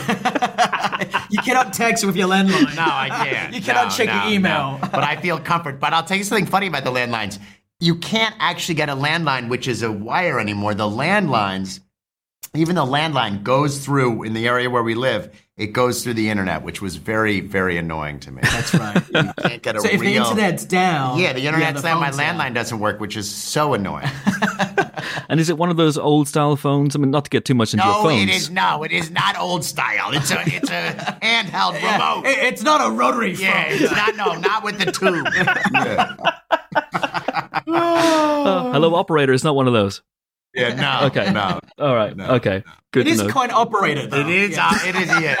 oh, it is coin operated. I was going to say it is operated by somebody. Uh, uh, yeah. Honestly, uh, honestly, if I was ever lucky enough to be on, on the receiving end of one of those big Jason Blum checks that, that get sent out every now and again, um, then I would absolutely buy a coin operated phone box and install it in my house. Well, you'll have to be in one of our movies. You'll have to be in one of our movies, and I'll send you those. I'm terrifying enough, Jason. I'm, t- you know, I've got, I've got the face. No makeup required. It's, it's all here. Um, but I, I want to talk about, I want to talk about you guys and how you work together as, as producers in this. And obviously, it's gone. You've worked together in the past, and obviously, this is a working relationship that has gone well enough. There's been lots of talk recently about about Blumhouse and Atomic Monster becoming one big entity. Uh, so, can you talk about that working relationship when you first met? Was it an instant click for you both? Yeah, when we we first met, James and Leigh uh, had uh, pitched the first Insidious movie to uh, to me. That was the first time that we met, and um, we had a terrific partnership and a terrific um, result from the first thing that we did together, which is Insidious. We're actually producing now the fifth movie, and James, as I'm sure you remember, um, wrote and directed uh, the first two movies. Mm-hmm. And um, I've always been trying to somehow figure out how to work with James as much as I possibly could. When he did the Conjuring movies without me, I almost died, but I I've recovered barely, barely. And uh, and so so we have a really we have really different strengths. We complement each other really well. And Megan is a great example of that. Megan happened to happen before those larger conversations happened, but but hopefully, if we if everything goes the way we hope it does, um, we'll be doing much more together in the future. Yeah, Ma- I think Megan is a good representation of how we work together. Yeah, totally. In what way? You know, we, we sort of um, we, we we're a good collaborative team, and you know, I like to use the terminology that you know we're a bit of a yin and a yang when we come together. So you know, um, um, he he he helps me with this side of things, and I help him with that side of things. So that's that's what that's what's exciting. James has ideas and I execute. I, I I have the ideas. Jason has the money. All right, that's how it works. no, that's not true. But Jason, you've said to me in the past as well that you do tend to leave directors and writers alone, but you also have sharp story instincts. So how does that work in, in, in tandem with James? Well, we give we give uh uh well d- d- sli- slightly different with James than than than the directors that we would work with. Um in that when we're working with the director we give them more creative control than they ordinarily have than when they work with the studio. But my t- my experience doing that is usually that creates a much healthier dialogue because the director is not wondering if they're going to get to do what he or she wants to do. They know at the end of the day they're going to get to do that. So the director is more inclined to hear ideas and have a more healthy conversation about all the creative choices you make from beginning to the end of the movie. Um, with James, uh, it, it, it, should we be able to work together? The, I, the, the, the creative ideas for the movies will be coming from James. So will the, the notes would be coming from James. I, I might be telling, I might, I might be behind the scenes encouraging the director to take the ideas because James is a lot nicer than I am. And what was it like for you both working with uh, Gerard on this on this movie? I mean, he does a hell of a job. Yeah, listen, um, Jason and I, we're both big fans of Gerard's first film, Housebound. Um, and, and, you know, you watch Housebound, he, he he has a similar thing with what he did with Megan, right? Which is, you know, he is really incredible with just walking that fine line with tone. Right, so like he's able to create a really scary movie, creepy, suspenseful sequences, but he's able to offset that with something that's darkly humorous as well. And uh, and that is a hard thing to pull off. Tone is always a tricky thing to pull off, especially when comedy gets in there, because the comedic part can really offset the horror aspect of it. And and Gerard's great at that. But when you meet him, he, he's like a very low key guy. He doesn't seem like he would be that guy, but uh, but the, he is really brilliant in, in that respect. And um, and, and he really gets the subtleties of um, of how to play the suspense and, and how to play the humor, and he knows when to go big when he has to. And he really, he really, sometimes to our frustration, he was incredibly focused on Megan. And I, during the process, there were there were times where that'd be like, "There's other things going on," and um, and I really give a lot of credit to him because he was totally right. Megan works because of Megan. Yeah. and he never forgot that.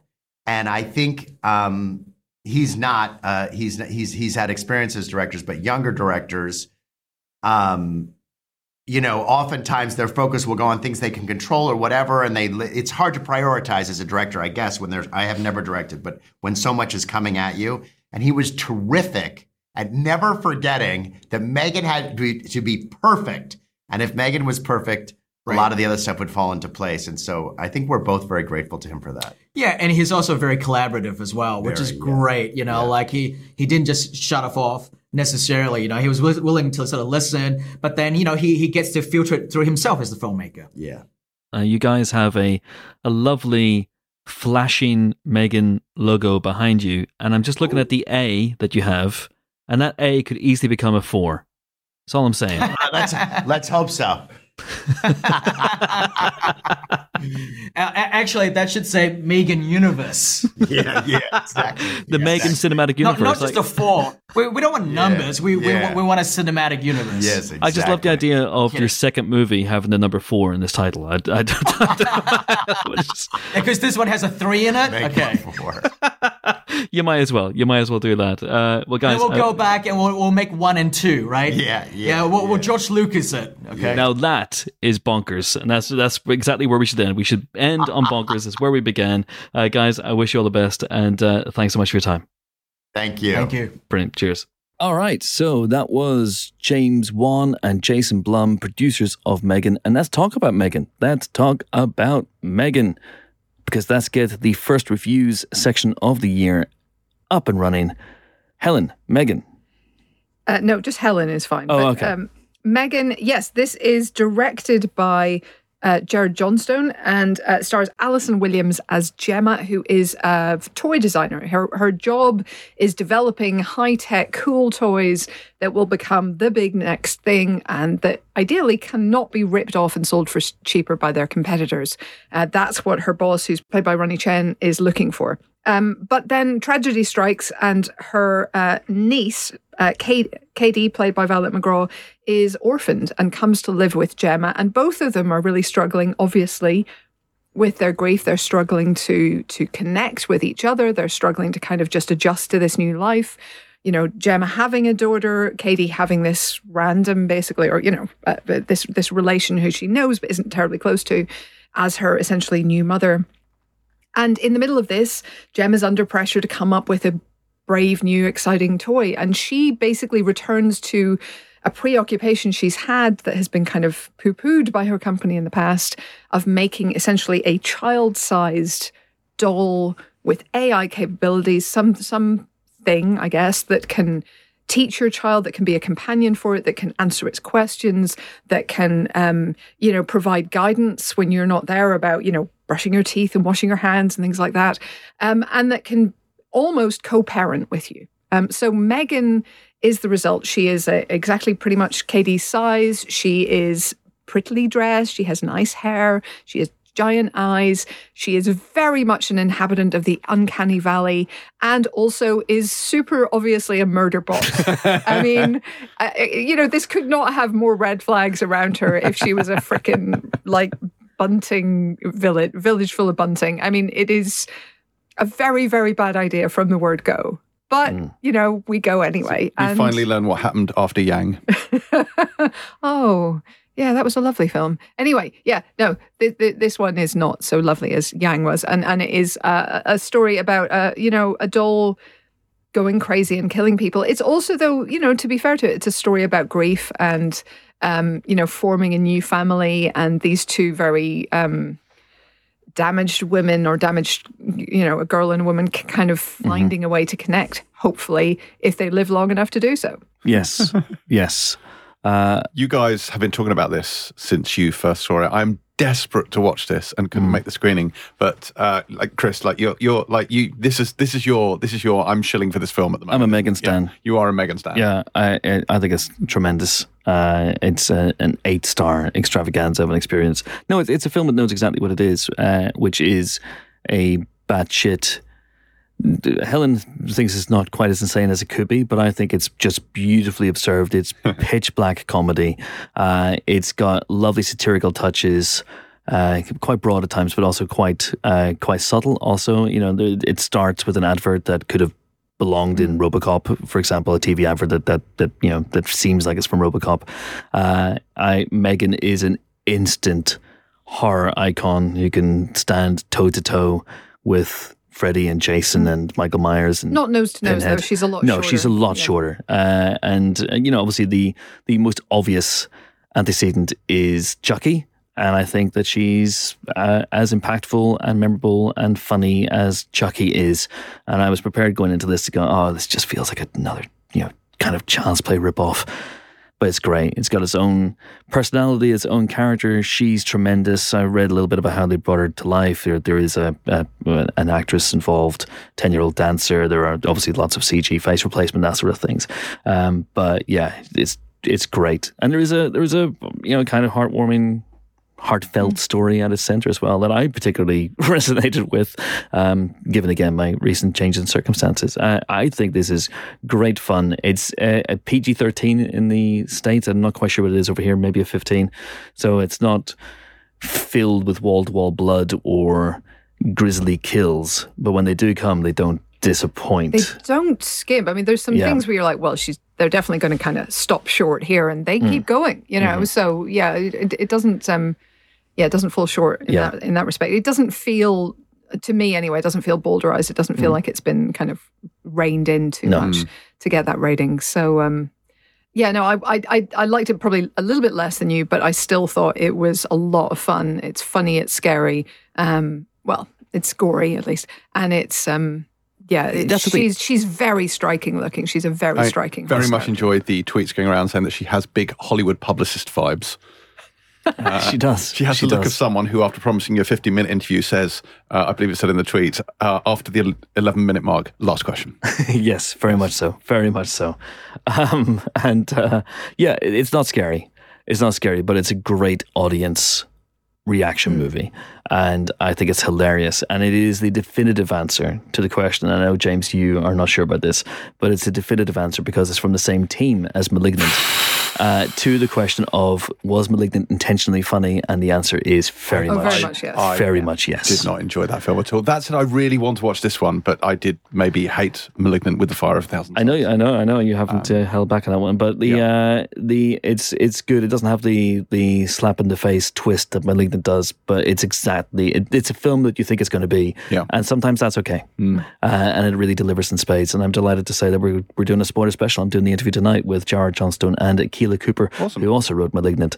And I look forward to getting into the uh, the madness with them. So we gave this one four stars, four stars in for Megan. And uh, but go on, give it another twenty. I should also mention earlier on in my introdu- introduction, I was talking about the uh, the trials that were assailing Francis Ford Coppola and Megalopolis, and we we didn't talk about that in the movie news section. It's very very quick. and there was a Hollywood Reporter story out this week that says that Megalopolis, which is Francis Ford Coppola's new movie and one of his self financing, this is epic epic movie uh, is running into f- problems that are not um, new to Francis Ford Coppola uh, on a movie, and uh, apparently there's there's all sorts of chaos. And then he and his star Adam Driver have taken to social media and said, "No, nonsense. We're actually okay. Everything's good here." And Adam Driver was holding up a newspaper with the day's date on it, so it was okay. Proof of life. yeah, proof of life. And uh, and so we shall see. We shall see. But uh, this has happened to Coppola before, of course, and uh, the result was one of the greatest movies ever made.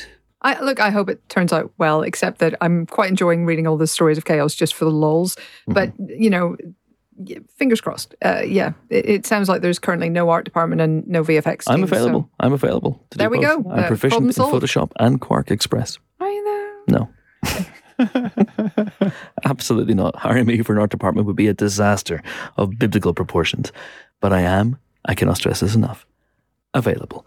So, next up, we have Todd Field coming up on the podcast just after this. Remind me to introduce him, otherwise, I'll have to do an overdub. Um, Jimbo, he has returned. He's, it's been a long time since Todd Field made a movie, Little Children. Yeah, he's not the most prolific. He's not prolific. No, he he Kubrick was is someone that he aspires to, and this is a Kubrickian gap in his CV. Well, Third third film in 20 years? Third film, yeah, in the bedroom, tremendous. Little children, I didn't like as much as in the bedroom, but he was clearly a director of note and a major director of note, and then he just stopped making films anyway, and he's back with Tár. He is indeed. Uh, and this obviously stars Cate Blanchett, as everyone will know, since she has won and will win and is winning all of the awards for this performance, and with good reason. So she plays Lydia Tár. She's this acclaimed conductor with the Berliner Philharmoniker. Uh, she's this prodigious talent. Uh, she's She's an EGOT. She's got an EGOT, yes, indeed. Uh, she's raising a daughter with her partner, who's also first chair of the orchestra. Uh, she's got a book about to come out. She's teaching and she's preparing for the crowning achievement of her career, uh, which is uh, Appearance on the recording- Empire podcast. Gust- yes, indeed. She's recording an episode of the Empire Podcast live at King's Place, London. Now, uh, she's far from perfect. She is an anti heroine, really. And she has, let's say, there are indiscretions, past and indeed present. They start to emerge. There is a new cellist in the orchestra, Olga, played by Sophie Kauer, who is an actual real life cellist. Hot fact for you there. Uh, who she maybe, uh, let's say, has caught her eye, and things begin to unravel bit by bit. So it's very much a character study. It's very much focused on her. It starts with what I would describe as the wildest cold open I've ever seen, which is her asleep and someone filming her on a mobile for what, five seconds, and then you get the entire credits of the film.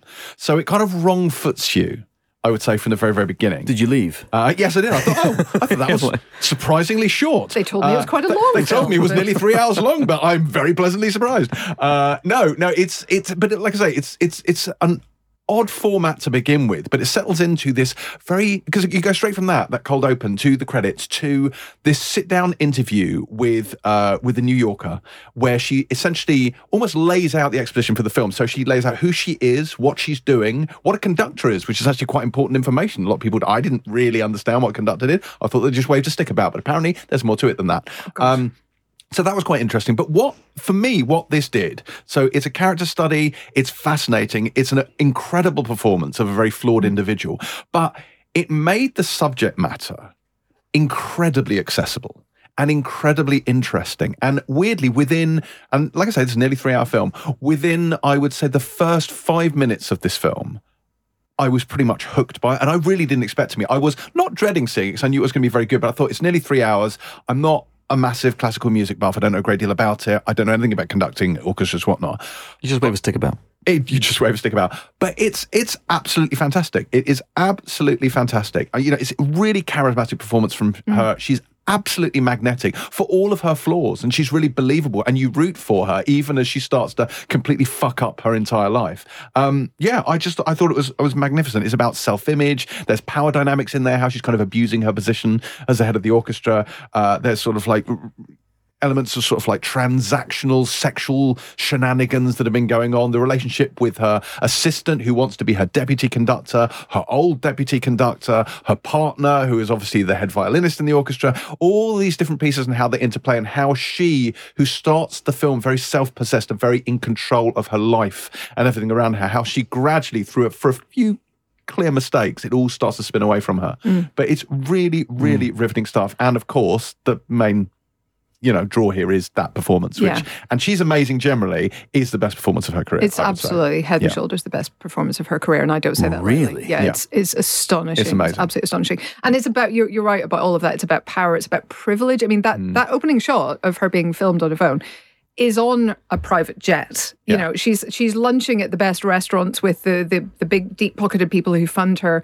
She is courted and admired by everyone she meets and you can kind of you get a sense of how this warps you as an individual and how um this is not to take away her responsibility because she absolutely the, the film is very clear it is her responsibility but it also shows this kind of you know not gilded cage but gilded uh surroundings that she's built for herself. Um so i thought that was really interesting. It it does deal with me too kind of issues in a very f- interesting and, and complicated way which i thought was was fascinating as well.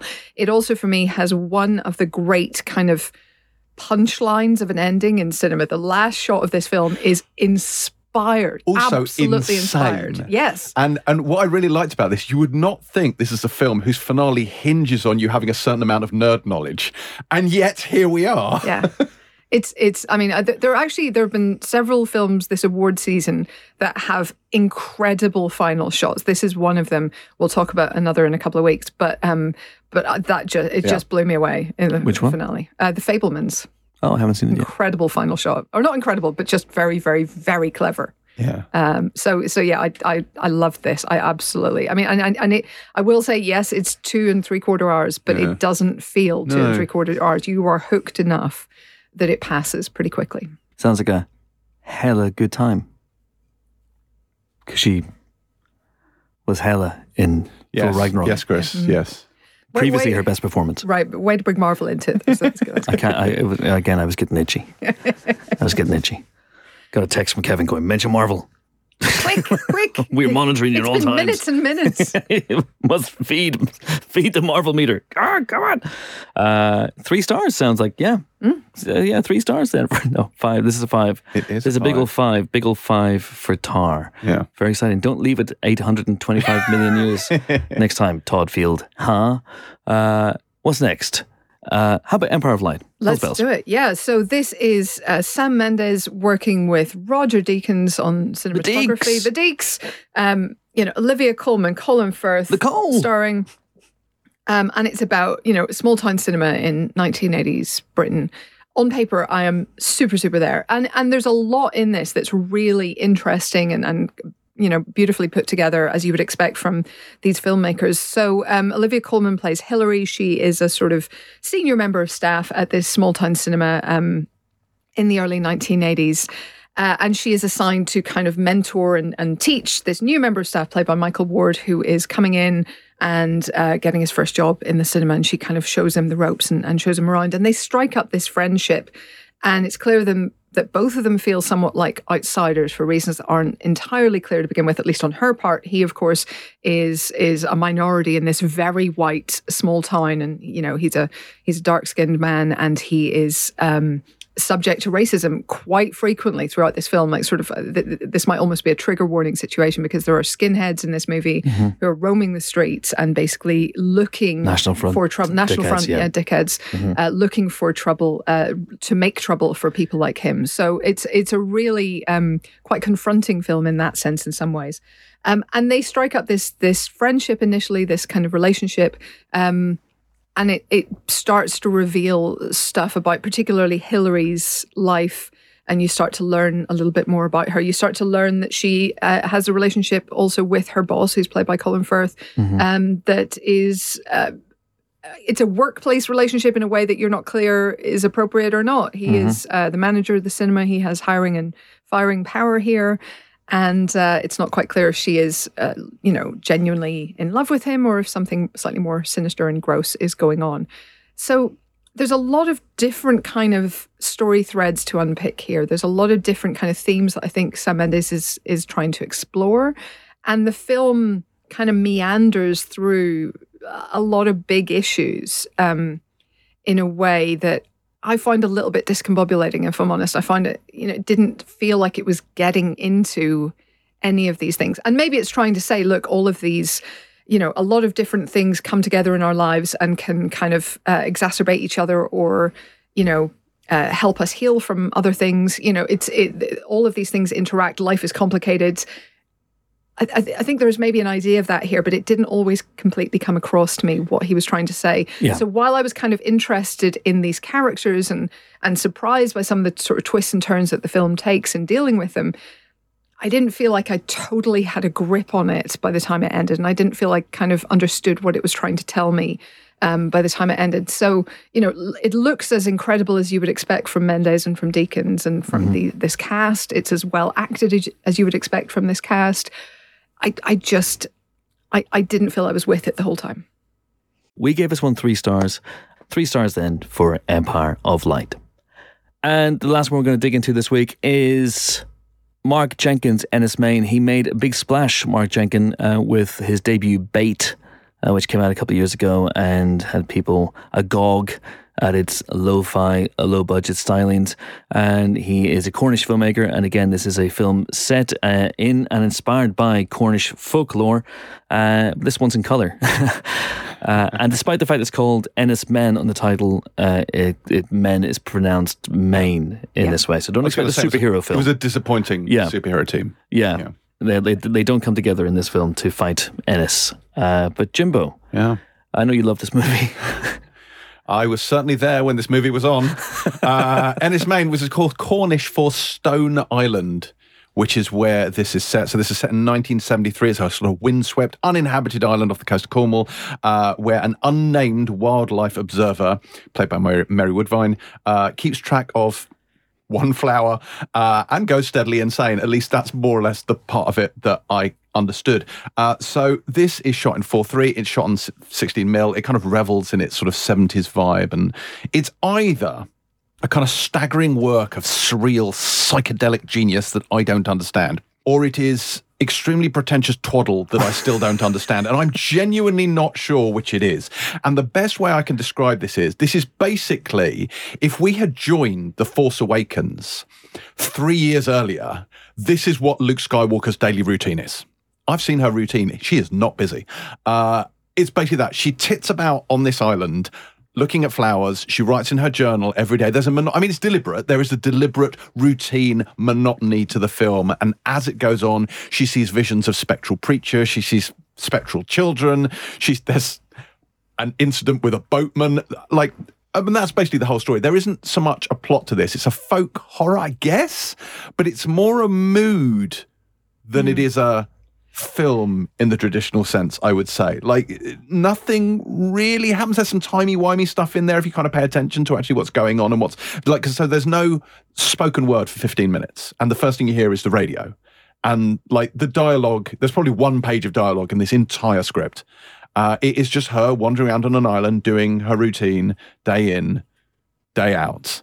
And I think the mood lands like it's quite unsettling at, at, moments, but it's just I, I just I was sitting there thinking I am either, which is possible, just far too stupid to understand what he is trying to do, or there is just nothing happening. I think I think to be fair, I think it is about the vibe and not about the plot. And and the plot is what you take from the vibe almost if that makes sense. Do you know what i mean? Like I, I feel like that's what he's going for. I was interested in it. I thought it looks incredible. I mean he does he not only directs he uh, and produces and writes and all that but he also uh, is the is his own dp he's his own editor he's his own composer. I was sitting there going wow this this score is actually really atmospheric really really um, impactful and and that's also him. He's like an extraordinary multi hyphenate but um but it is only really ultimately a vibe. So the vibe i got is a sort of ghost story kind of a thing. You know there's a lot of kind of um things hinted at here and i think maybe we're meant to just take from it what we take from it. Do you not think that when you go to the cinema, I kind of feel a little bit like when I go to cinema, I quite want the filmmaker to bring the story with them rather than expecting me to kind of fill in the blanks. I know, but like it is, it's a different kind of film, like right, isn't Yeah. it? I mean, It's you know, not for everyone, In the and same way, you go to a. Terrence Malick film and you expect, you know, long shots of grass waving in the breeze. when you go to a Mark Yeah. Jenkins film, you expect Yeah. a bit of the vibe and not just the plot. Yeah. And you know, when you go to a Marvel film, if it's grass waving in the breeze, there better fucking be a monster in it, or you know, you're out of here. You know, there's, there's different vibes, and I feel like the, it's just the vibe here, and it's not the plot. Hmm. So, with that in mind, with that hat on, I thought it was brilliantly done. But I would quite like to see him try a more traditional Yeah. plotty I don't film own that sometime. hat, just, unfortunately. Just for, you know, just for lols. I just it's it's it's very much a not me film. I think it is fairly safe to say. This is I not for you. Yeah. Found it quite No. punishing. Uh, yeah, it's it's an interesting film. There's a lot to unpack here. Uh, I thought it was very unsettling. Yeah. Uh, there's you know it's, it's edited very well. The It is sound beau- design is is beautifully shot. sound design is great. Uh, I was watching it on my computer with my headphones on, and that As was a really intended. creepy experience. I'm sure he actually he might have done because he's quite meticulous with his with his sound design. So the fact that I was cocooned away from everything and it, it was living in my head. Yeah, and some unsettling images as well. Yeah, it, yeah. I, the the vibe is great. The vibe is great, but uh, It's all vibe. Ben Wheatley does movies in this Mm-hmm. oeuvre as well, and he manages to Have a story. yeah fix a plot to things. Indeed. Usually, like Field in England is batshit insane, but it has a story. Kill List has a story. Would it kill you to have a story? Anyway, four stars for Enys Men, and uh, there's one more film, real quick. This is Nicolas Cage Western. He's never done a Western before. he has now. Western. Yeah, um, this is The Old Way, a film title that I had real trouble remembering. It was like The Old Man, The Old Thing, The Old Girl. I like genuinely couldn't remember it for, for days, but it is The Old Way. He plays a former kind of uh, sharpshooting mercenary cowboy type. Um, who has now settled down and is raising a daughter with his wife, uh, working as the owner of a general store. And uh, one day, wouldn't you know it, a figure from his past shows up, and wouldn't you know it, I mean, this is a very minor spoiler because it's the most obvious thing ever, kills the wife. No. And he and the daughter set out on a sort of sub true grit uh, mission of revenge. So the director, uh, Brett Donowho, um, does have one kind of really interesting idea, I think, in this, and that is the idea that. Um, this character, Colton Briggs, Nicolas Cage's character, and and indeed his daughter, who's played by Ryan Kira Armstrong. Her name is Brooke on screen. There's this idea that they're basically somewhere on the autism spectrum, and that that is what has made him this great gunfighter. That he is just cool, calm, and collected because he doesn't see things the way that other people do. He doesn't react with the same panic when the guns start firing, and that's what's made him this legendarily cool gunfighter. And that his daughter has, you know, inherited some of these traits and is also kind of struggling to fit in with other people, struggling to know how to react to tragedy, to danger. So that was a really good idea, but everything else in this film is super derivative of every other Western you've ever seen.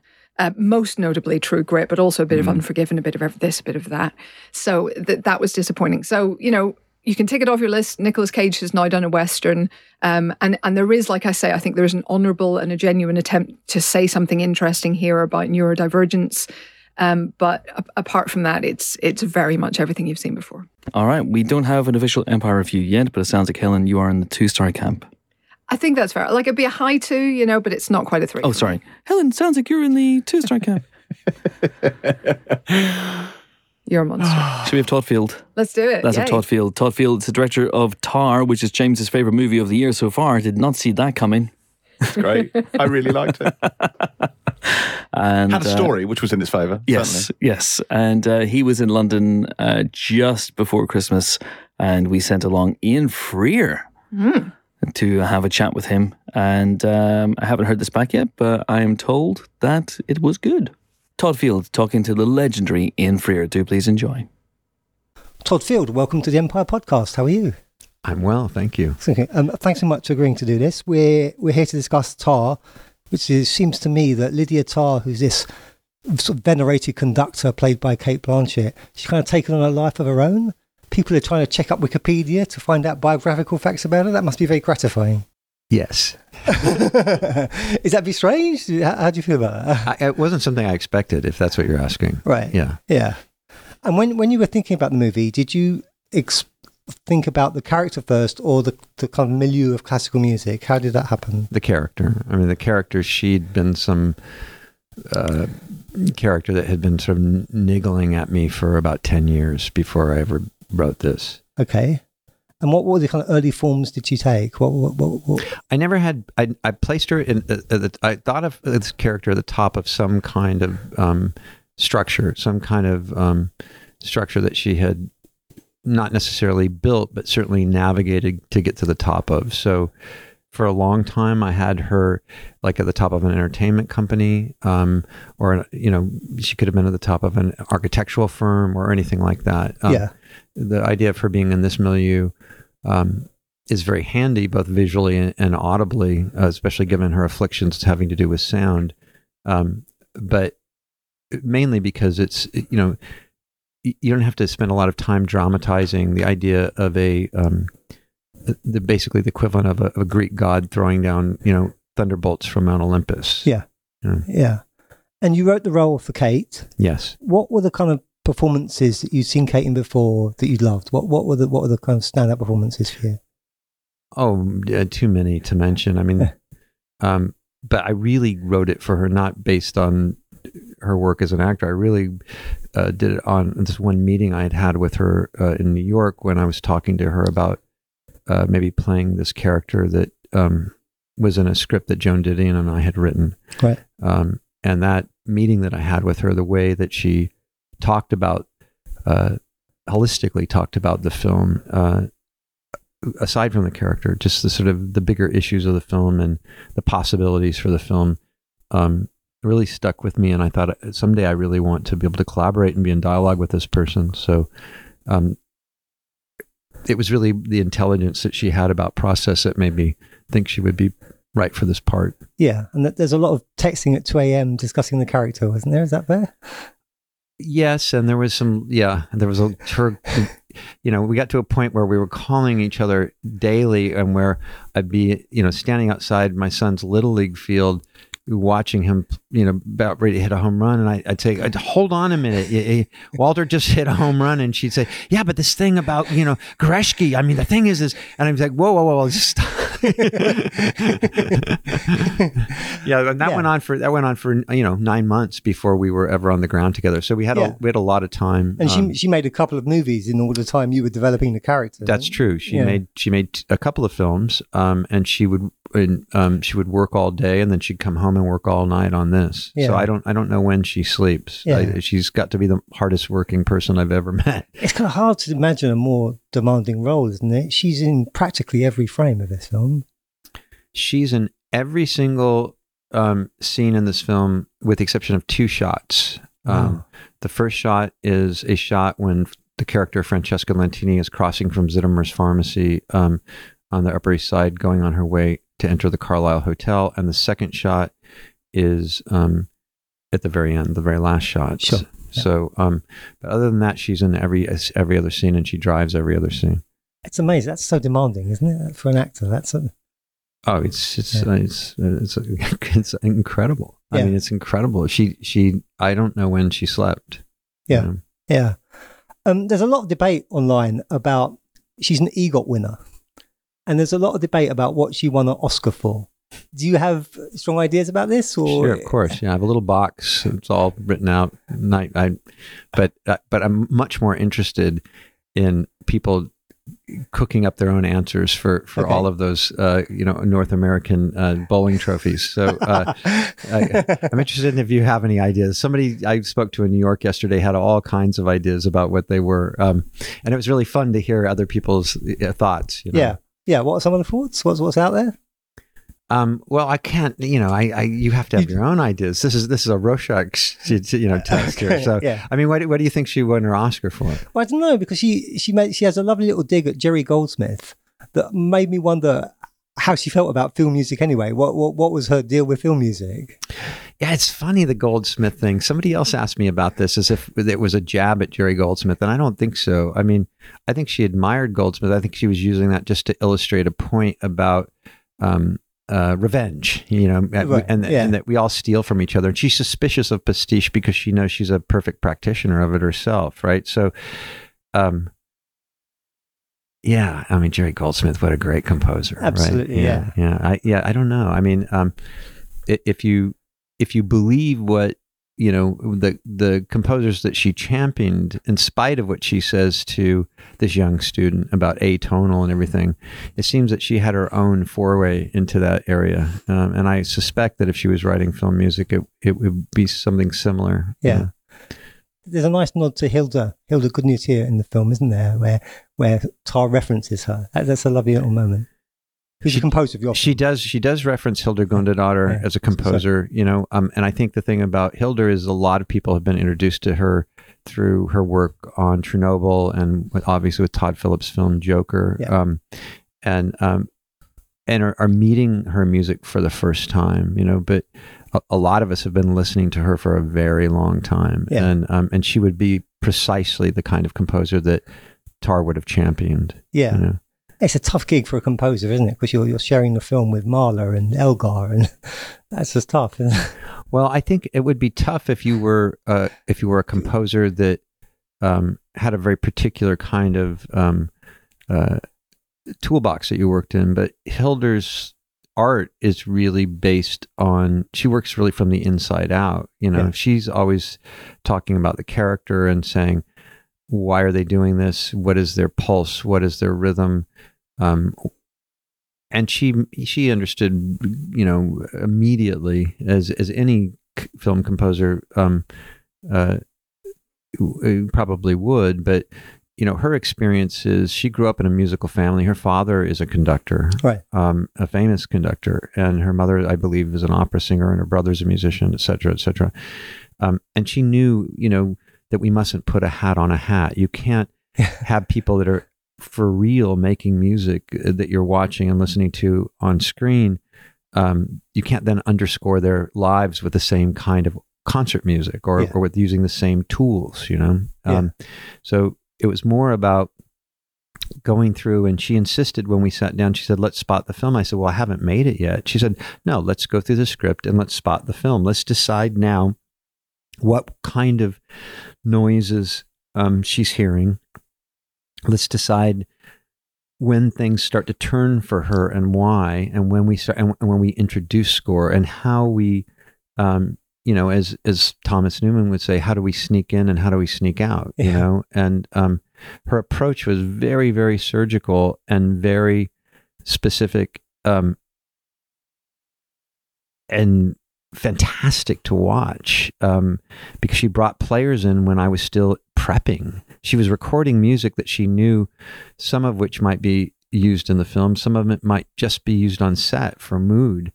Um, and and that process with her went from almost for 14 months. Wow. Yeah. So she stayed on. It wasn't like she was, you know, uh, it wasn't like she was on a daily stipend or she made money. That's just how she works, you know. So that was a very we were very very lucky to have her. Yeah, I Yeah. thought the film's brilliant on very fascinating about the politics of classical music world and about the the, the minutiae of it, about how you choose a second piece for your album or or the kind of the the or blind audition process. That's fascinating that world, isn't it? It is, and it's fascinating um, to me in that you know when I came up as a musician, blind auditions were de rigueur. That's that's what you would do. However, I remember even when I was in high school having a blind audition where everyone who was on the other side of that door said clearly I had won the audition and that the person that was a determining adjudicator had made the choice for the other player. And when asked by these other people why did you do that? their answer was well so and so that this is all they have and i'm afraid that if they don't get the chair they'll leave school. So uh, that it's funny i only thought about that just now talking to you maybe that's where this came from anyway Yeah. um, but but this idea that there's supposed to be this sort of purity in terms of decision making in the artistic process which of course is Yeah. absurd right Yeah, there's a lovely moment where she has to justify why she's chosen the player she's chosen. right Yeah, that's just beautiful. Yeah, bro. Okay, um, I wonder if I could take you back a bit. Um, I read that when you were a projectionist, you showed Raiders of Lost Ark 250 times. Probably Yeah, yeah. Uh, what do you learn about Raiders of the Lost Ark when you see it that many times? you learn the craft. Um, you learn certain things that Steven Spielberg would do with such uh, just incredible, uh, you know, facility. You know, the way that he would have a, a master shot that would then turn into a two shot that would go into an over that would go into a detail. Really classical, classical. Uh, uh, filmmaking almost from another time, you know. Um, Yeah. Uh, and and yet do it in in a on a film that would have been an adventure film directed by Michael Curtiz starring Errol Flynn, you Yeah. know, but do it with a formality that was just so incredible, you know. Um, I, I remember going to school on those and seeing how what Steven, I, I think I read someplace called hinge shots, which is a kind of What's a that? nice term, hinge shots, where you'd like to take a, a long, long master and shoot the whole thing and then just be able to be able to key it off of just like one reaction shot of somebody and be able to get back into that master without getting caught so it didn't feel like he was impoverished or double cutting Yeah. you know things like that he was a real classicist especially then you know um and and it's it's kind of a perfect film Yeah, I, as a Raiders fan, I was thrilled that Cate Blanchett shared scenes with Julian Glover in Tár. I thought that's a nice. If you're a fan, you love that stuff. Yeah, yeah, yeah. Of course of course yeah yeah and at that time, who were the other filmmakers that you were kind of? Presumably, you, you were thinking about being a filmmaker at that point. Who were the filmmakers you were thinking about at that time?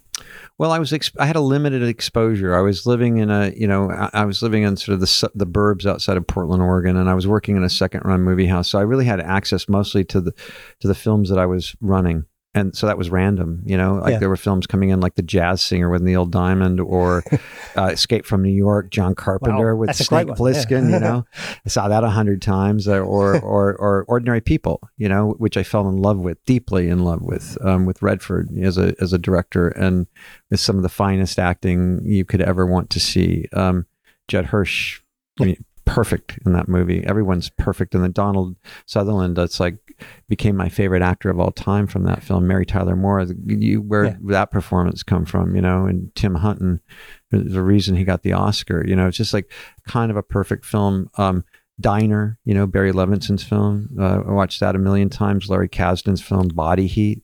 you know, so it was a it was fairly mainstream films at the time, which is kind of uh, interesting to think about now in terms of how the business has, has shifted and, and changed. You know, um, but there was one art house in downtown Portland that occasionally um, I would go, I would make the trek down there with my sister and watch films like Montenegro with, uh, Yeah, you know, or or or, or um, Dusan Makavejev film. Isn't it? yeah, yeah, yeah, and you know, and uh, every year Woody Allen had a film come out. It was it was a pilgrimage that everybody made back then, you know. So um, it wasn't really though until I moved to New York City and had a job waiting tables across from Lincoln Center, and the New York Film Festival was going on that year. And that year, um, it was the first films for the Coen brothers. It was the first film for Jim Jarmusch. Yeah. There was a retrospective of Truffaut. There, so it was that was like mind blowing. I mean, Yeah. that changed everything for me, which is um, seeing a, a, a language I had never ever been exposed to before, and that that's really when when it, it- I thought I want to do this. you Yeah. know? Yeah. And a lot of the, when people talk about your work, they often call it Kubrickian. Do you, do you recognize that? Was, was he a big influence? Well, I think Stanley was a big influence on anyone. Yeah. I mean, none of us have escaped his influence. Yeah. I mean, we're hold, I'm holding an iPhone. Does that exist without the monolith? Does any of Apple's design ex- exist without the monolith? Yeah. You know, I mean, without Yeah. 2001, I, I, I don't. I, I'm sure he had a big influence on me before I ever worked with him or yeah. met him. So if people know. don't know, you you acted for him in Eyes Wide Shut. acting for him Eyes Wide Shut, but I acted for him in Eyes Wide Shut after I quit acting. I had already gone through, uh, I'd already gotten my um, master's degree as, as a fellow at the American Film Institute and was supposed to be uh, working on a feature film when I got that call. I didn't even have an acting agent at the time. Um, Yeah. He just said, I think you should do this. And I, I said, yeah, I think I should too. Yeah. you know, I would have paid for the privilege of handing out donuts on that set. and and uh, because of the su- success of Tár, the your scene f- with Tarantino talking about Top Gun is doing the rounds on online. And on, do you, you're shaking your head. What, what, uh, do you have good memories of that? How, how oh yeah, I had great memories of that. I mean, I met Quentin Tarantino uh, before when he was casting for Reservoir Dogs, um, and I have it on good authority that it, it was down between um, Tim Roth and I. I was really crushed. Man, man. yeah, Mr. Orange, right? and um, and that script was so fresh. Yeah. And no one had ever written anything that I'd ever read like that. And I read dozens of scripts, you know, over over the course of a month, every month. And I really wanted to do that. Um, and so I was really thrilled when I was doing this film um, directed by Rory Kelly when I was actually in film school called Sleep With Me. Yeah. Now, that day, there was supposed to be this. Um, the scene takes place where the character I play, Dwayne, has sold his first screenplay, Yeah. and there's a big party, and everyone's sort of feting him, and um, and I, and so I, I was told by Michael Steinberg and Neal Jimenez and and and Duane Dell'Amico and producers, and, and right? Roy Kelly um, that this guy, that Quentin, they go, do you know Quentin Tarantino? I said, yeah, actually, I have met Quentin. Um, uh, well, he's coming up. He's prepping this movie called Pulp Fiction with our same cinematographer, Andre Sekuła. Um, and we've written this scene for you guys to do together. I said, okay. And then that, this scene was basically me doing all the talking, like that would ever happen with Quentin, right? So Quentin comes up and he goes, "Hey man, hey hey, listen, listen. Um, I, I was just driving up here. I, I, you know, I'm just thinking about the scene, man, and I, I got this idea. You know, I got this idea, and it's a little different. You know, a little different than what they wrote for the scene. And I just, uh, I said, what is it? He goes, I just, I, I got to do it for you. And so he does this monologue, and I said, you just fucking came up with that just now? And he goes, yeah, yeah, yeah, yeah, yeah. I just came up with it now. I said, okay. Well, it's it's it's really it's great. It's great. Let's do that instead. He goes, do you think they'll go for it? And I said, yeah, yeah, yeah, yeah. Come on, let's go inside. So we go inside, and I say to Rory, Rory, listen, make sure that Andre has a full mag on the camera. and he goes, well, can you guys show me what you're going to do? I said, no, just just roll the camera. Amazing. And so we did that in like one take. Um, and, um, you know, years later, there was speculation that maybe Quentin didn't come up with that monologue on the way uh, to the set because uh, I heard that it was a bit that Roger Avary used to do at the video store. oh, cool. But I think uh, Quentin, you know, knew it would land. Yeah. You know, so um, yeah. it was a yeah, it was it was a it was an, it was a fun evening. Mhm. yeah. Cool. That's great stuff, Todd. Thanks so much. sure. Okay, so that was Todd Field. And now this is Noah Baumbach, director of No. White Man. No, no. Intervention. I just like doing it. It makes me laugh. Anyway, that is it. On that note, is it for this uh, the first Empire podcast proper of 2023. Join us next week for more film related fun. where We'll be joined by Les as Butler. Gerry Butler is back on the Empire podcast, and everything is right again. Gerry Butler and Mike Colter, stars of the movie simply known as Plane. And yes, we talked about that to, very funny uh, degrees. Please, please let there be two sequels Train and Automobile. that would be amazing. Uh, they are the guests on next week's Empire podcast. There may be someone else, uh, but I honestly can't remember. I've gone to the new year with a.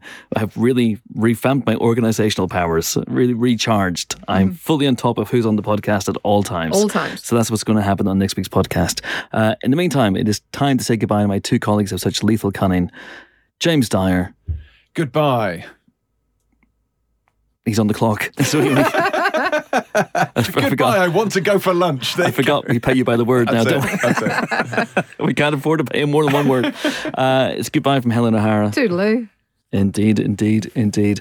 Uh, and it's goodbye for me as well. I am off to, ha- frankly, have lunch with these reprobates. And uh, we've, this has been a quite a long podcast uh, recording. So we're eating into our lunchtime. And if we have a long lunch, then that means Pilot is going to be affected. And the last thing I'd want to do would be to, in some way, diminish James's Pilot I literally texted Boyd just now and saying, "Can we push Pilot back by twenty minutes?" So We can have need a proper lunch?" And that would be perfect. Except he listens to this podcast, he will know that I did that and why. There you go. And Oh. this podcast is free. Thank you so much for listening. See you next time. Bye.